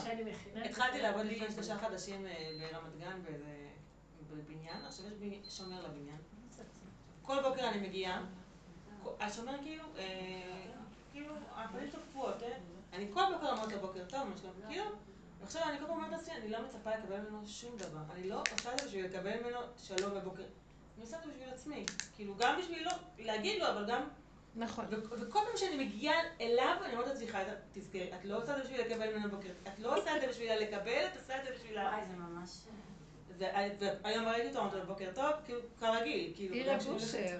הולך- את רואה, הנה, בירך אותי. יוצא לה- כן, בירך, בירך. לא, אבל כאילו, לפני שאני נכנסת לבניין, אני אומרת לעצמי, את אומרת, את זוכרת? חבר'ה, למה אני מתכוונת? עכשיו, מה קרה פה? אם, אני אצייר, אני אסתכל את הציור שלה נראה. היא הולכת. היא לא רואה עולם ואומרים שלום. היא הולכת והיא אומרת, תגידי שלום, כי זה לטובתך שתגידי שלום. שימו לב את ההתכווצות, את ההפנמה, את המיקוד. שימו לב, עמוד, יש לה חוזק בפנים. ועכשיו היא מתהלכת עם זה, הוא יחזיר לה טוב, לא יחזיר לה טוב. אני לא מושפעת היה מזה, אני לא שבורה מזה, אני לא... אנחנו חיים ברמה שהכל בחוץ, וכל מוצא נהיה ארגני. כל רגע יש לי טענה על זה, יש לי טענה על זה. אני לא אני אומרת, אני אומרת את זה בשבילו. בשביל עצמי. לי זה עושה טוב להגיד בוקר טוב. לי זה נעים להתחיל את היום שאני אומרת בוקר טוב. הוא גם בא, שומר עלינו, עושה אבל לנו אני שני רוצה. למענו. אמיתי שלך, גם תגידי לו. אני עוד משהו, יש מלאכה של... היא אמרה שהיא אני עושה למענו. היא אמרה שהיא עושה למענו. זאת אפשרות. אני אגיד לכם מה בסוף השם. עושה. זה עוד למעננו. באה השכינה ואומרת, מדוע באתי ואין איש? הנביא שהיה. אז למעני למעני אעשה. האמת היא שאף אחד לא עושה למען אף אחד. כל מה שאנחנו עושים למען השני, יש איזה. אינטרס שגנוב אצלנו, וזה חוק עץ הדת שאנחנו חיים בו. למה אין מה זה לעשות. עבור מישהו אחר? כאילו, מאיזה, זה אנחנו שזה לא- כל טוב. הזמן לומדים על נתינה, אבל... אה, אנחנו לומדים, כי אם אנחנו לא ניתן בעץ הדעת טוב, אז נהיה עץ הדעת רע. אז יותר טוב בעולם עץ הדעת טוב מעץ הדעת רע. אבל מול בורא עולם ומול האמת, שניהם, זה נבלה וזה טרפה. אני מתכוונת לומר, זה ככה העולם, בסדר. יותר טוב מה שנלך ונתחיל להראות פנים. זועפות. אנחנו מדברים על. המדרגה, אותו, כן. בנות, בשיעור הזה אנחנו מדברים על המדרגה השלישית. סור מרע, עשה טוב. זה המדרגות של הדורות הקודמים, סרנו מרע. דור המבול, דור הפלגה, דור אנוש, באים היהודים, מביאים תורה, אנחנו חיים בעולם, בסדר. עכשיו, סוף הדורות, אנחנו רוצים את השם, רצוננו לראות את מלכנו, להחזיר אה, אה, אה, מלכות ל- לשורשה. רוצים גילוי מלכות השם. אז זה כבר הקומה השלישית, ימין ושמאל תפרוצי, ואת השם תריצי. מה הם הכלים להגיע לזה? הנה השיעור. אז ברור שזה יותר טוב להיות עם חיובי מאשר? שלילי, אבל אנחנו עכשיו, יש לנו מטרה לא להיות חיובי בעולם. זה היה השלב שעשו אותו בכל הדורות. עם ישראל לימד את העולם להיות טוב מה שרע. על ידי התורה שגם נכנסה לאומות העולם. אנחנו כאן מדברים היום על מהלך אחר. היהודים נהיו טובים, גם אומות העולם טובים, אז מה ההבדל בין היהודי נכון. לאומות העולם? שהיהודי יעזוב את הטוב ויבוא למהלך החדש. איך להיכנס יותר פנימה ולראות שגם הטוב שלו כולו נגוע, ולחפש אמת. וזה המהלך החדשה של היהודי. אנחנו לא שם, אז איך תבוא גאולה? את זה הרב בושר היה צועק. הוא נכנס לחושך הזה, כי ברגע שאת אה, רוצה לחפש את האמת, הטוב שאת מכירה מתמוסס לך. את מגלה שזה שקר. יש נגיעות, יש אחיזות, יש אה, אינטרסים וכל מיני שוחדים פרטיים, ואת מודה בהם, מודה בהם, מודה בהם. לאט לאט, כנגד זה שאת עוזבת את זה במחשבה, ומתוודה, כמו אדם שמביא קורבן, מתוודה, מתוודה על חטאו. זה כמו שחיטה. שוחטים לך את האגו, זה הגמילה. כנגד זה מתגלה עלייך השם ועוטף אותך, אומר אני איתך, אני אוהב אותך, את באת לקראתי, את מקימה אותי מהחושך שלי, את הישועה שלי, את נושא כליו של משיח. חבר'ה, השיעורים האלה זה להביא משיח, אנחנו עייפים מהגלות הזאת. זה נורא מה שקורה. הלכנו לאיבוד בחיובי. ואנחנו מתחרים עם אומות העולם מי יותר חיובי. איזה בושה ליהודים. היהודים זה מדרגה אחרת לגמרי, למה אנחנו לא מממשים אותה? אז העולם עכשיו חיובי. אז בוא נהיה אנחנו משהו אחר מעל החיובי והשלילי. אז רגע, אז אני רוצה לעשות טוב. אז מה מנחה אותי? השם, אני אומרת לו, אבא ל... אני אומרת לו ככה, אני הייתי חושך. הדרך הזה הביאה אותי לש... וואי, מה לא עשיתי? באמת, יש לי רוח כזאת של נדיבות אה, בטבע שלי. פתחתי, עשיתי זיכוי רבים גדול, זה לא רוצה לדבר על זה בכלל, זה לא הייתי אני, באמת השם עריכם ועשה הכל. באתי אצל רב אושר, הכל התחיל להתרסק לי. הכל התפורר, התפורר. והוא הכניס אותי בדרך פנימה ואמר לי שמה שצריכים עכשיו זה את העבודה הזאת. זה כבר עושים, עושים אנשים, יש זיכוי רבים גדול, יש חסד, יש עושים ארגונים, הכל הכל. בואי פנימה ותתחילי לעבוד בנקודה הפנימית. אז נהיה חושך, חושך, חושך. באמת, ואדם, אז אני אומרת להשם, ריבונו אבל אני בטבעי רוצה לעשות אני, אני כללית, אני אוהבת להיטיב לזולת, נניח. ועכשיו אתה, אתה הפחדת אותי, כי אני רואה שאני מטיבה, כי יש לי אינטרס, ונגנב לי זה, אז זה קשה. ונשאר לי רק, ונשאר לי קצת, אז טוב, אני כבר לא בציבור הכללי, אז התחלתי רק לציבורים הקטנים שלי, כי הכל נהיה קטן. אחר כך גם את זה הוא לקח, אז נשאר לי רק המשפחה. אז גם את זה הוא לקח. הכל הוא מקטין, מקטין. אז פתאום, אני, אז אני מוצאת את עצמי מתעלת, לא, אתה יודע משהו, ריבונו שלם.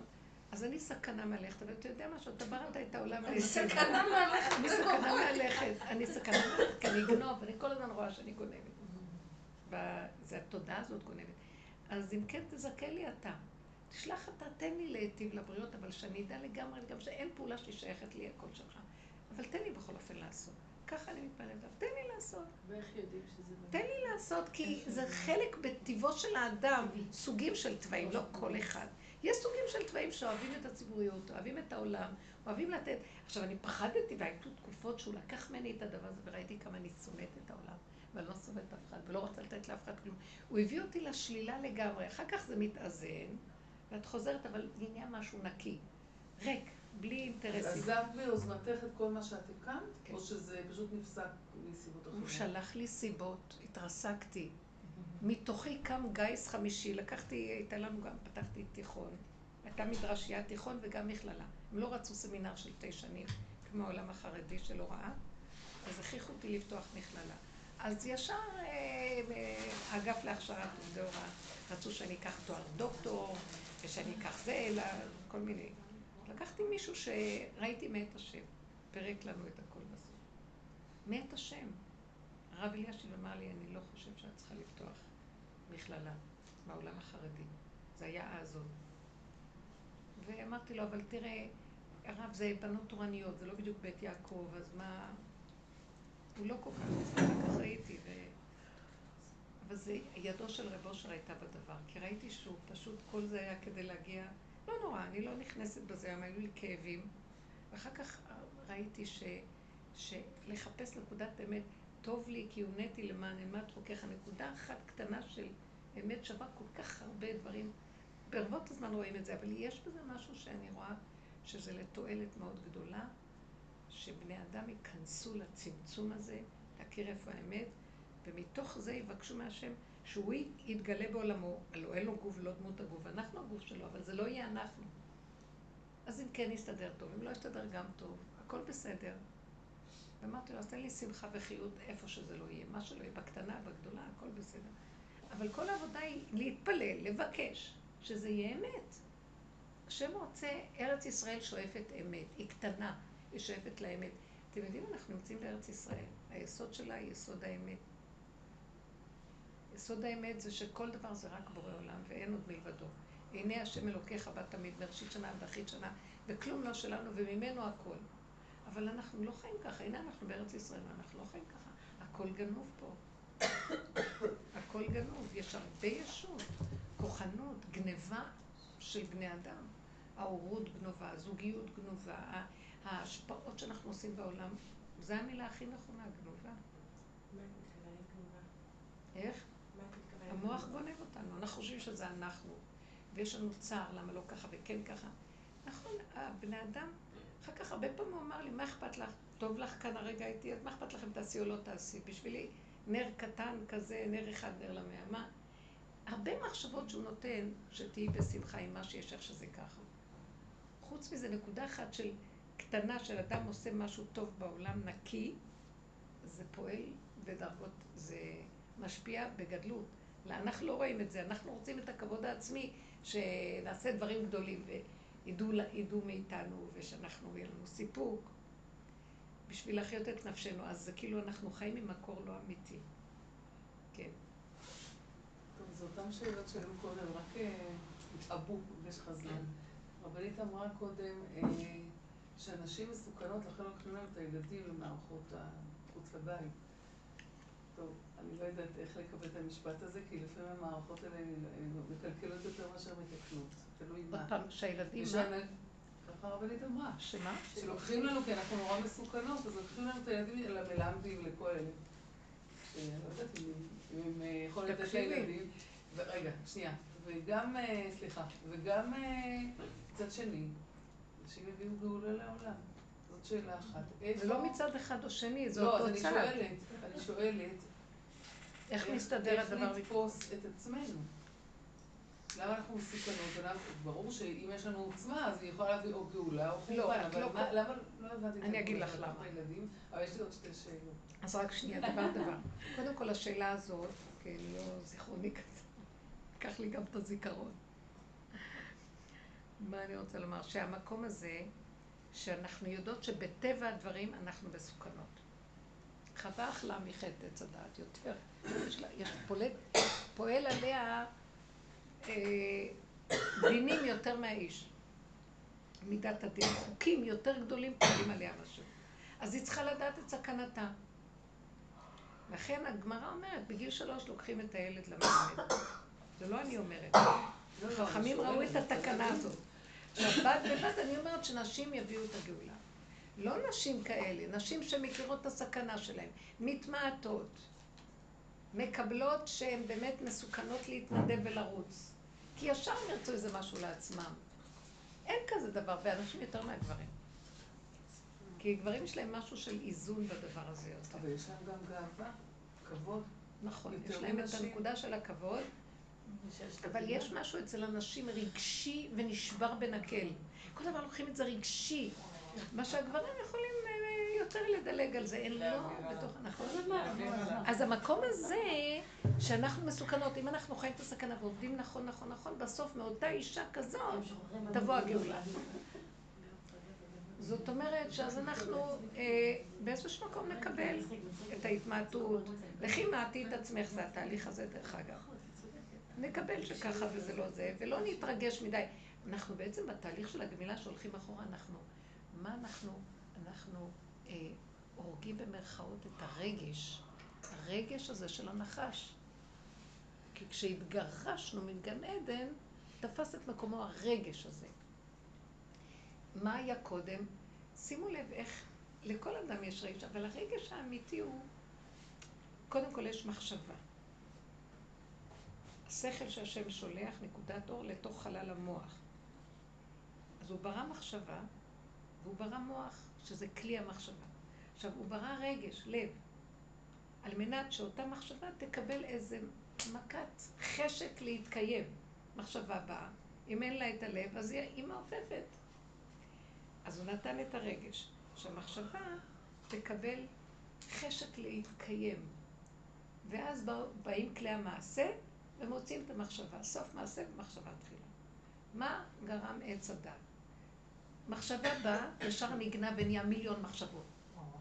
נהיה הרהורים, נהיה בלבולים, נהיה ריבוי, נהיה פרשנות ומשמעות ואפשרויות שונות. אחר כך נהיה רגש. אז הסערה הרגשית שולטת בנו, אולי ככה לא ככה, כן ככה ולמה. ו... נהיה פעולות, איזה תפקודיות משוגעת אנחנו חיים. מהרגע שקמים ועד שהולכים לישון. והמון פעולות מיותרות, שלא ניגע לריק ולא נדלה בעלה. אנחנו המון פועלים ורצים ורצים, לא חייב כל הזמן לרוץ. אני שמה לב בדקויות. אני באה לעשות פעולה במטבח, ואני אוהבת לעבוד על נקי. אז כל דבר אני מנקה, ועוד פעם פועלת, ועוד פעם מנקה, ועוד פעם פועלת. משוגעת. אני כל... תתבוננו בעצמכם, וכל אחד תראה איפה החסרונות שלה. אני, אני עושה חמש פעמים, אז איך אני... לא שמתי לב לזה אפילו. היה אצלי איזה פועל ערבי, והוא עבד. ואז עוד פעם סידרתי לו וזה, אז הוא אמר לי, תשאירי, בסוף אנחנו ננקה את הכל. אמרתי, מאויביי תחכמי בסופו של דבר ראיתי ככה, אז ראיתי את האובססיה הזאת לסדר. ולמה אני צריכה את הסדר? זה שליטה. ולמה אני מפחדת שאני אאבד שליטה? כי בפנים יש כזה תוהו ובוהו, שאם אני לא אשלוט, אז כל התוהו ובוהו יתראה החוצה. עשית את אז אני מפחדת. אז בסוף אמרתי, תקבלי את התוהו ובוהו, בלאגן, תשלימי, בלאגן, וככה זה. אחר כך, וככל שאת יותר ברגיעות, ואת רואה את הפגמים, ואת נכנסת, דברים איכשהו זזים ונעשים. הכל מתמעט, הכל מתקטן, ופתאום את רואה פה בהתקטנות וההתמעטות של התודעה, את שמה לב שיש מישהו שמנהל לך את הידיים. כי כשאת באטרף של המוח, את לא יכולה לראות את זה. את צריכה להספיק, את צריכה לעשות, את צריכה לעבוד, את צריכה לדעת בלחץ. פתאום קטן. אני לא יכולה לעורר... התמעט... אני הייתי, עבדתי כמו שד. ברגע אחד לעשות 800 פעולות. עד שהעבודה הזאת הביאה אותי להתמעטות והתמעטות והתמעטות. אז לא, זה הלך אחרת. והאמת, הפלא ופלא, דברים קורים. לא יודעת איך הבית מתנהל כאילו זה היה כמו קודם. ואין לי תחושה של מישהו ש... פועל קשה דרכי. נהיה. יש רגעים. מה עשית עם השמונה מאות דברים שעשית? מה קרה איתם? שיגעון הגדלות. אני חושבת שאני האדם הראשון שאכל מעץ הדת, או אני הנחש בעצמו, אני לא בטוחה עוד מה. אתם לא מבינות. אני גם צריכה, לי, אני גם צריכה להציל את כלל ישראל. ואני צריכה לפעול ולאסוף בנות מכל מיני מקומות ולעזור להם ולטפל בהם ולסדר. ואני גם צריכה לחנך את הילדים. אני גם צריכה אה, אה, זוגיות הכי מושלמת, וגם שבא לי ללמד תורה ואני אפרנס. אני גם צריכה זה ואני צריכה... משוגעת. וההורים שלי גרו אצלי, כי אני צריכה לטפל בהורים. אה. תביאו עוד אלף דברים, צריכים לחתן את הבנות, תמיד אצלי היה או שבע ברכות, או אירוסין, או שבע ברכות, פעמיים בשבוע אירועים. כל הזמן, המון דברים, וזה היה, אני הסתכלתי, רבו אושר, הסתכל עליי, נבהל ממני, פחד ממני. הגיעה משוגעת אליו. לא, זה שיגעון הגדלות, אנחנו בדור, אני קולטת את מה שאנחנו קוראים פה. והרצון הזה לפעול באמת זה דברים יפים, אבל באיזשהו מקום ממנו, והכל היה באמת, היה נראה לי לכבוד השם. אבל איך, אתם לא מבינים? הוא הראה לי מה זה נקודת אמת אחת שווה את כל העולם הגדול. נקודת אמת קטנה מתגלה שכינה. גילוי שכינה קטן, רופאים, חולים מתרפאים, הכל מסתדר. למה את חושבת שאת במקומי צריכה לעשות גם, וכל הזמן הייתי דואגת, אז מי יעשה אם אני לא אעשה, ומי, ואיך נציל את העולם, ואיך נסדר את העולם, יש לי משהו כללי כזה. הוא אמר לי, תני לי להיכנס, הכל יסתדר. קשה לנו להבין, כי השכל שלנו עובד אחרת. עוד פעם ועוד פעם ועוד פעם. ועדיין נשארת לי הנשמה, זה אותו סוג. אבל הוא אומר לי, את נותנת לי את הכל, ואני דרך אותו מצב מתגלה. זה את, זה אני, זה דבר אחד, מה זה חשוב? רק יש דבר אחד שאני... רגע, לא, והאנרגיות שהיו לך. האני הזה נופל, ודברים נעשים. עכשיו, יש דבר מאוד מעניין, אני לא, מתהלכת... לא, בפועל מה... לא, דברים נעשים, אני לא יודעת מה. את סיפרת שבוע שעבר על השבת, את זוכרת? היה לי איזה נקודה שאני כל פעם מתהלכת בפנים, ואני אומרת, אה, מתה החשיבות שלי, מי מכיר אותי בכלל? פעם עשיתי דברים, כל היום הייתי הולכת כמו איזה... כזה מיילל, מה, תראה מה עשית לי, קטנת אותי. ואז אני הולכת, אני עולה לאוטובוס, ומישהי יושבת, ואומרת לי, מישהי שדיברתי איתה סתם, וזה שאלה אותי איזה שאלות. אז אמרת לי, תראי, יש מישהי שאת מכירה את הרבנית פישר? את אמרת לה? לא, היא אמרה לי. ואז אני אחר כך הולכת ואני אומרת, אימא'לה, אז מישהו כן יודע ש... סתם בצחוקים אני מספרת לכם. לא, הוא צוחק עליי, הוא מראה לי שזה לא קשור אלייך כל זה. תני לי. אתם מבינים מה אני מתכוונת? ואז אני צוחקת על עצמי. הוא לא רוצה שאנחנו נדע מעצמנו לעצמנו מה אנחנו עושים ומי אנחנו. כי למה לנו? אנחנו נגנוב. הגניבה התודעתית לא נותנת לו להתגלות. תבינו עד איפה זאת האמת. איך זה קשור? כל הזמן עולה לי... זה יסוד הביטול וההכנעה, זה מאוד קשה. שהוא אמר הלל הזקן, אם אינני כאן, הכל כאן. אם אני כאן, הכל כאן. הוא רצה לומר ככה, אם אני הלל הזקן לא ייקח אחריות לתת נקודת אמת ועבודת אמת בעולם, מי יעשה את זה? כן? ואם אני חושב שזה אני עושה את זה, אז אוי ואבוי להלל שכזה. כן. זאת אומרת, תלוי מאיזה זווית התורה, כי יש לאדם אחריות. אם יש לו אני, זה כדי לקחת את האני הזה ולעשות לו התמרה לאני השם. להחזיר את האני הזה להשם, כי הוא כל כולו גניבה אחת גדולה. איך אני יודעת שזה גניבה? מה שאת אמרת, את רצה לעזור לאיזה יולדת. אבל אם יסתדר ההפוך והיא לא תיתן לך את מה שאת חושבת, אז הנה הכאב שלך. אז לקחת את זה לעצמך, זה לא של השם. כי באמת מצווה לעזור ליולדת. בלי שהיא תיתן לך, כן תיתן לך, הכרה, לא הכרה, עניין, לא כלום. תעשי נקי. מאוד קשה לבן אדם לעשות משהו נקי, שאין לו איזה אחיזה רגש, רגשית בו, איזה נגיעה, משהו מאוד קשה. אז זאת הגניבה. זה לא נחשב, זו מילה גניבה היא מילה גסה. אבל באמת זו גניבה. זה אמר אני. אז עכשיו אני לא זוכרת אם עניתי לך על השאלות, אני לא יודעת לא, לא להגיע שאלתי אחת. בסדר, אני משלת את זה בפנים. זה לא משהו שנהיה בבת אחת. כן. אה, רציתי לשאול? אה, עוד שתי שאלות, שאחת מאוד מהשיעור שעבר, אני חושבת שזה השורש פה של ההבנה. שאלה שנייה, היא נוגעת ל- ל- באמת לדברים שיש לנו, כתוב, הלא משנאך השם ישנאו, קומך את קוטט. יש לנו גם תפקיד כעם, כאנשים, לא רק לי באופן אישי, ואני גם באופן אישי. להנכיח את הקדוש ברוך הוא ואת התורה בעולם, לא לחנך, לעשות, לרדוף אחרי אנשים, אבל זה חלק מה, מההופעה של השם בעולם. ככה תודעת עץ הדת מפרשת את זה. שאני צריכה כלפי חוץ להנכיח את השם. לא, אני אומרת שאפילו, אבל יש... בא רב אושר ואומר דבר אחר. בא רב אושר ואומר שהכל מתוכך. משנאיך השם אשנא. שמתם לב שזה לא נגמר? מתי זה ייגמר? שהבן אדם ידע שהוא המשנא הכי גדול של, המשנא הכי גדול של השם יושב בתוכו. והוא לסדר אותו, הולך לסדר את זה בחוץ. מחיית עמלק היא בתוך הנפש, כי לעולם לא ייגמר הדבר הזה. כל היום אנחנו רוצים להרוג שתיים משמאל ושלוש מימין. והם יצוצו ראשים חדשים אני ממחר. לא מדברת על הסביבה הקרובה, אני מדברת על, על דברים שקורים בעם ישראל, שינויים, עוזבים, דברים שהם היו כל כך בסיסיים. אני אתן דוגמה, אני מאוד כן. מאוד יקר לי הערך של המשפחה ו- ולימוד, זה כל כך כואב לי, אני בוכה על זה, אני מתפעלת על זה, אני פועלת גם בדברים ציבוריים בעניין הזה. אבל לפי התורה, לפי הדרך, בעצם אני צריכה לשבת בבית ולא לעשות כלום, כי זה יקרה.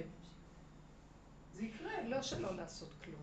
תיכנסי פנימה, זו העשייה הכי גדולה, היא הופכת להיות לננו עשייה. זה לא עשייה שבחוץ, איך? ולעשות את זה בחוץ. כנסי פנימה איך? ותראי, למה כואב לי? למה כואב לי מה שקורה בסוף? כי השם משנאיך, השם אשנא. אז הוא אומר לי, משנאיך אשנא? את מפריעה לי. המשנא שלי בתוכך. את מוכנה לעזור לי? איך? ומה אסתר עשתה? היא נכנסה לארמון של אחשורוש. היא נכנסה לתוך בית הצלמים במצבים הכי קשים, בתוככי הקליפה, ומשם היא ערפה לה את הראש. וכל עם ישראל קיבל ישועה. אישה אחת. אפילו מרדכי לא יכול היה להיכנס איך שהיא נכנסה. פעלה בחוכמה גדולה, לא? איך? היא עשתה את העבודה שלנו. היא נכנסה פנימה. נרגנה, מרדכי, זה... תקשיבי. היא לא הייתה במצב שישב ככה, בדיוק היא לא. זה, את קוראת את זה, הזמינה, לא הזמינה, כן הזמינה. תדעי לך שזה היו הסיבות של השם, שבדיוק כשזה בא זה הולך, ובדיוק כשזה התעורר זה השם, ובדיוק זה ככה. זה השם נכנס בתמונה. מתי השם... לא, לא, לא. מתי, את חושבת שהיא הזמינה אותה, ידעה מה היא הולכת לעשות, ושהוא ייפול לה על המיטה ובדיוק יהיה ככה? השם סידר את הכל. מתי השם התגלה ונתן לה את כל ה... ראיתם, כשזה בא זה נכנס, זה, זה משהו מדהים. בטבע, מגילת אסתר, כולה טבע. סיבות פשוטות בטבע, ואין שם רוחני כלום. ככה תהיה הגאולה. למה הוא נכנס ברמה הזאת? גילוי אור הגנוז בטבע. למה? כי היא נתנה את עצמה. מה היא עשתה? כאשר עבדתי, עבדתי.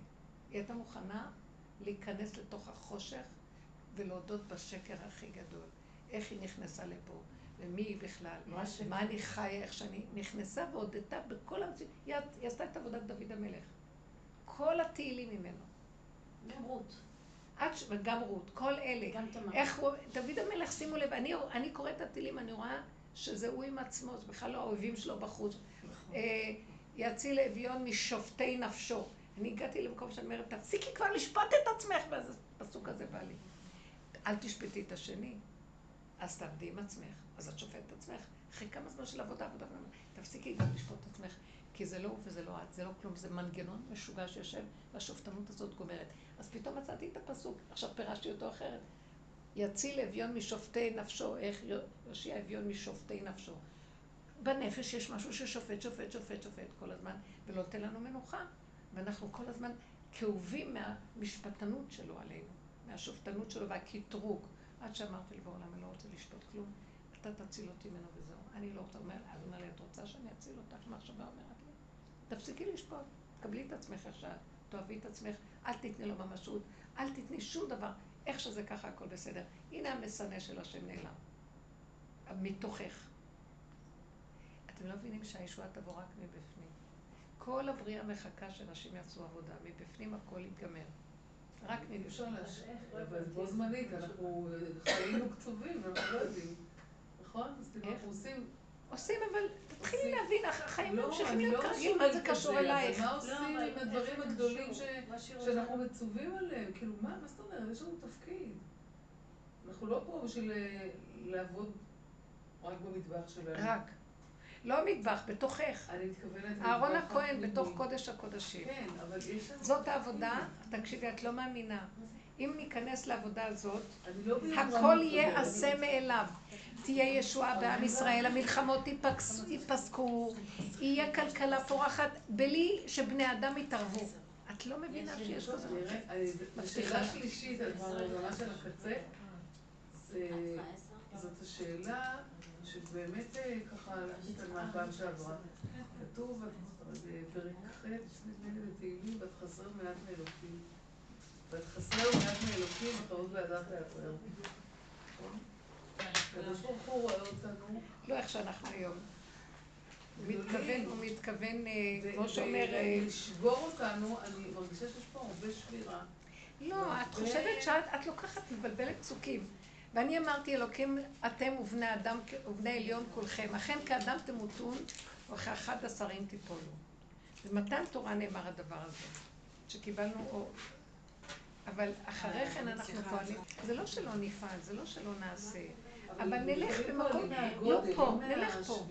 אני אומרת, איך רב אושר ראה את הגודל מול השבירה? אני שומעת מהרבנית שבירה, קטישה, לא שבירה. זה לא שבירה. זה כאילו, אה, בחב"ד קוראים לזה ביטושים. זה ממש... לא, אבל זה לא של עצמנו, בסוף יצא אור. אז אני אגיד לך... אבל יש גם דרך לראות את האור של נכון. האדם, זה מה שהשם אומר לנו. זה לא שלא נעשה. כן צריך לעשות, אבל תעשה אותו ממוקד. אנחנו לא צריכים, זו עבודה של הכרה ותודעה, זו לא עבודה של עשייה. בד בבד שאת עושה דברים, תתבונני ותסתכלי. זה אני מסכימה. זה זה. זה אני מסכימה, אבל... עכשיו, שמתי לב שכשאני עובדת אה, בפנים... לא. כשאני עובדת בפנים, אז הרבה דברים בחוץ מתחילים להתמעט. וזה דבר מצוין, כי אז, כי אני שמה את הדגש על נקודות האמת, ובחוץ מישהו אחר לא יעשה זה או זה, זה השם מחפש את הנקודות יותר של ה... בחוץ היו כל מיני, אבל אסתר הייתה רק אחת בפנים. אני יכולה לתת דוגמה אה, שהיה לי עם אחותי בלבוש לפחות, איך שהיא נראית כל הזמן, אה, היה לי קשה לראות אותה מאז שעשיתי אני את השינוי, והיא לבושה כזה חשוף, ובאירועים אני פוגשת אותה. ואני מאוד אוהבת אותה, ואני מאוד אה, מחוברת אליה, ואני אומרת, אבל אני כועסת עליה, לא מצליחה לדבר איתה, בגלל שאני רואה אותה איך שהיא מתלבשת, אני לא מצליחה להגיע אליה. ישבתי באירוע ואמרתי, תראי איך את, מרוב שאת שופטת ומבקרת אותה, היא בכלל כבר רוקדת והיא נהנית, ואת עסוקה באיך שהיא, למה היא ככה, ולמה היא לא, היא לא רואה את עצמה, היא לא... ואז כשהסתכלתי והתבוננתי, כמו שהיא אומרת, כאילו, שימי פנס, תסתכלי, זה המראה והמקל שלך, ואמרתי, מה מפריע? למה, למה, למה את תקועה פה? למה את שופטת? תעזבי אותה. לא, לא הספקתי לעשות באותו רגע עבודת התבוננות ממש עד הסוף. למה, מה קורה אצלי, שאני רואה מישהי חשופה שבאה מולי, למה זה רעיל לי, מה קורה לי. אבל באותו רגע עזבתי את זה, ופשוט ראיתי, והלכתי אליו, ורקדתי איתה, והייתי איתה, ופתאום האהבה יצאה, ולא נתתי לדבר הזה לגבור אותי. עוד רגע ראיתי שאני נגמרת, אני מאבדת אותה, עוד מעט האירוע נגמר, ובכלל לא הייתי איתה. וזה פתאום נכנס לי, מה זה שמחה וטבע. זהו, זה מה שהשם עכשיו רוצה, לא את המוח הזה של הטוב, כן. הדתי. הוא רוצה את האחדות והשלום. כן, והחיבור, שאינה תלויה בדבר. עכשיו, אני, אם אני הייתי מנתחת את זה, הייתי רואה, ואותו דבר זה יכול לקרות לכולנו. שאני רואה, אני חושבת שבגלל אהבת השם אני לא יכולה לראות את הדבר הזה. ואז אני שמתי לב שפשוט יש משהו רגיל אצלי שככה זה טוב וזה הוא לא יכול לראות, זה מההרגל. או מהנטייה האישית שלי, שאני אוהבת סגנון קלאסי כזה ולא כזה, או סגנון מכוסה. גם אם הייתי חילונית, אני חושבת הייתי הולכת בסגנון כזה שאני לא אוהבת אה, פתוח, או בוא נגיד חשוף. אז זה דבר של טבע. כמו שיש איזה מישהו במשפחה שלנו, יקה, שהוא נורא נורא קפדן בהלכה, נורא נורא נורא נורא, ואני מסתכלת עליו, הוא כל כך, נו, הוא קפדן, ואז אני ישר, אני ישר רואה את הכפייתיות היקית שלו, והוא חושב שהוא קפדן בהלכה. כי זה, הקפדנות מופיעה לו בכל דבר. אז בסופו של דבר אני רואה את השקר שלי. למה, או אני חושבת שיש לי צניעות ואני לא יכולה לראות, אני אגיד לכם משהו שזה מזעזע מהחקירה הפנימית, שאני לא יכולה לסבול לראות היא חשופה עם הבשר. ואז אני רואה שאנחנו, בהתחלה הם היו עירומים בגן, לפני החטא, ולא התפוששו. ואחרי שהם חטאו, נכנס המקום הזה, שרואה את הבשר כדבר נורא מגעיל וצריך לכסות אותו. למה? בגן הם התהלכו ואין טענה להשם כי הוא ברא והבריאה שלו מושלמת והכל בסדר. כי בא המקום הזה של הדין שמדן את האדם וכבר הופך את זה לטוב, לרע, לא טוב. אז זה נובע מזה שיש לי משהו מותנה במוח. אבל באמת באמת, מה רע בבשר הזה? הסתכלתי ואמרתי, לא. את חייבת להתעקש עם עצמך שלא תזדעזעי שתראי בשר של אדם חי עומד לך חשוף.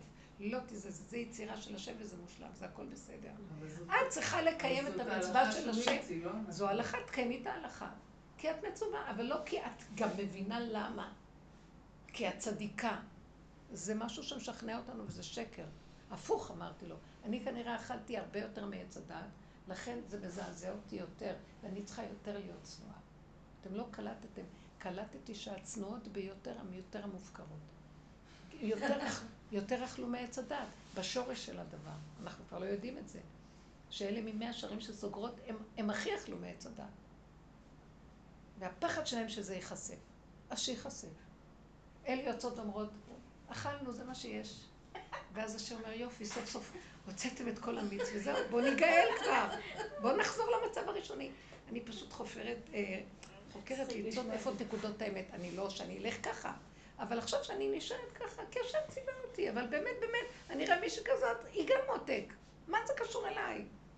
לא, אני צריכה לסדר את העולם. נגמר המקום. שנייה, אבל איך באמת... נגמר המקום הזה. לסדר ולקרב אנשים ולהחזיר אנשים. לקרב, לקרב, לאהוב, לאהוב. תאווה שנה את לא אוהבת דבר. לא חשוב. שלא תלוי בבשר, בגוף, בזה, בבגד, לא תלוי בכיפה, בחילוני, בזה, לאהוב, לאהוב, נקודה של אהוב. אתה מקרב אותם, אתה עושה שיעורים בשביל לקרב אנשים. איך? זה גם אתה עושה את זה בשביל... אני לא, אני מקרב, מה זה לקרב? לקרב זה כאילו להראות להם אהבה, זהו. להראות להם ולהסביר להם מה זה יהדות, מה זה דת, מה זה מצוות. לא, לא, אני אגיד לך את האמת היום, אני לא הייתי רוצה, אנשים לא רוצים יותר לדעת מה זה יהדות. קלקלנו אותה כל כך שכבר לא רוצים אותה. והכל דמיונות. אנחנו רוצים, אנחנו רוצים להביא את דבר השם באמת, אפילו לא את דבר השם, את, את המציאות שיש גילוי השם פה. והשם היום, הוא רוצה אהבה שאינה תלויה בדבר. משיח עניינו אהבה שאינה תלויה בדבר, ואחדות. עכשיו, מי שרוצה, שיקיים את החוק האלוקי, ויעשה את זה, כי הוא עושה את זה, כי הוא ככה מצווה לכבודו, או שהשם פה בתוכו עושה את זה בתוכו. אבל לא שילך בידנות השני, הוא לא, הוא כן, הוא שלושת רבעי, הוא רבע, אני לא יכול לסבול. הרבנית מיזם אמר את זה גם בציבור החרדי? איך, איך? הרבנית מיזם אמר את זה גם בציבור החרדי? נורא קשה שם. אני שואלת, לא שהם יותר גרועים או יותר טובים. לא, שם לא, אין אמת. אמרתי לכם, שם יש עץ הדעת מאוד טוב. ונורא נורא פס ניש, זה בלתי אפשרי. שהיא לא חרדית, שהיא לא חרדית. לא שאני, אני אגיד לכם את האמת, צריך להכניס נקודת האמת בדבר. הבנות בסמינר, היום באה לשיעור שלי, בת מהסמינר, אימא שלה.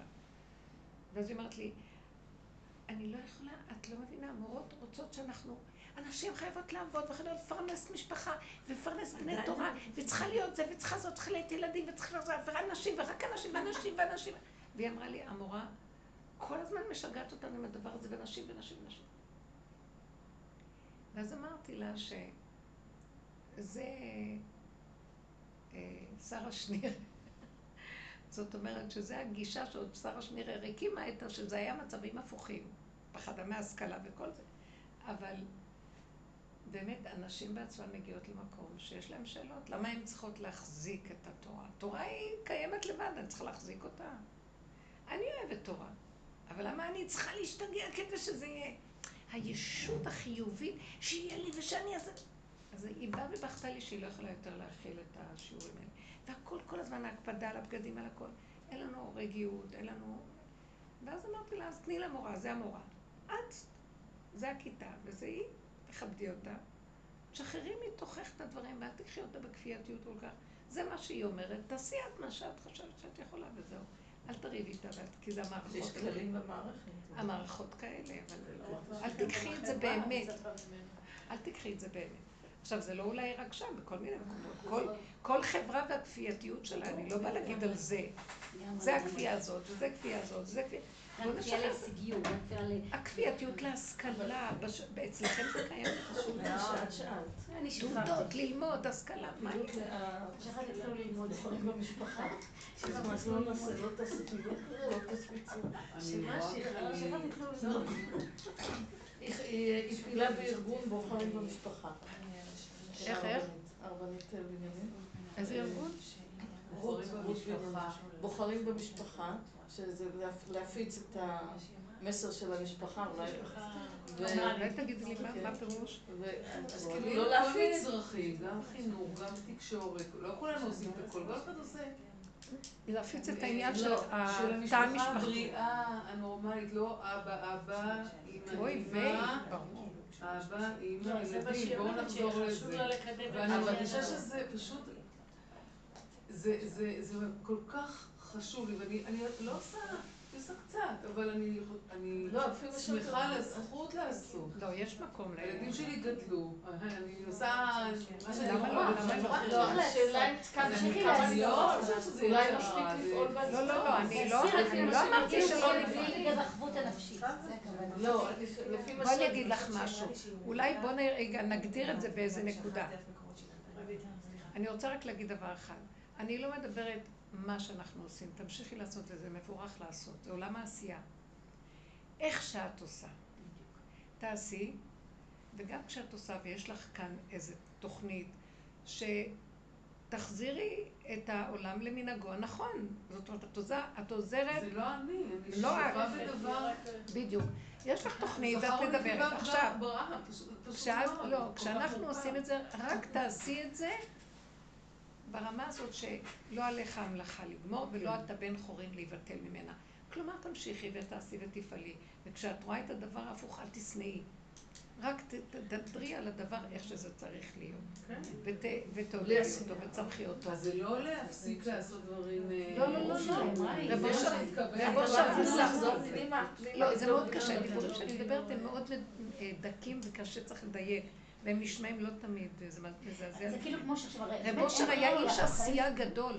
הוא עשה הרבה דברים, ויום אחד הוא קם, ואמרו לו, רב אושר, כמה עשית? והוא אמר, אם אני עשיתי משהו שישרף הכל, זה לא הייתי אני, זה הכל בורא עולם. למה? כי הוא אמר, אני לא התרגשתי מזה. עשיתי, אני אעשה. כי באמת האדם חייב לעשות, מה הוא יעשה בעולם? הוא צריך להיות עסוק, זה טוב. ואז דרך זה שהוא לא מתרגש והוא פועל עם שכל נכון. יש שכל, רעיון נכון. מלבישה אותו בעשייה. בלי ההתרגשות, ובלי הסערה, ובלי השופטנות, והפרשנות, והמשמעות. אז זה לא נגנב. הרגש גונב. בסופו של דבר נגיע להכרה שאנחנו צריכים איך לעבוד בלי הרגש הזה. פשוט מההשתלשלות הקודמת, שלא לעשות. זה כאילו, מה את רצה? לאן את רצה? אני לא, דווקא מאוד מדוד, זה לא... צריך לפעול. תראי, בסוף זה זהו המשפט שאני אמרתי, כי באמת אין ברירה. צריך לעשות, נקודה. לא, יש מקום לעשות, בהחלט. למה? יש כזה יופי בכל מה שהשם ברא לפי התורה.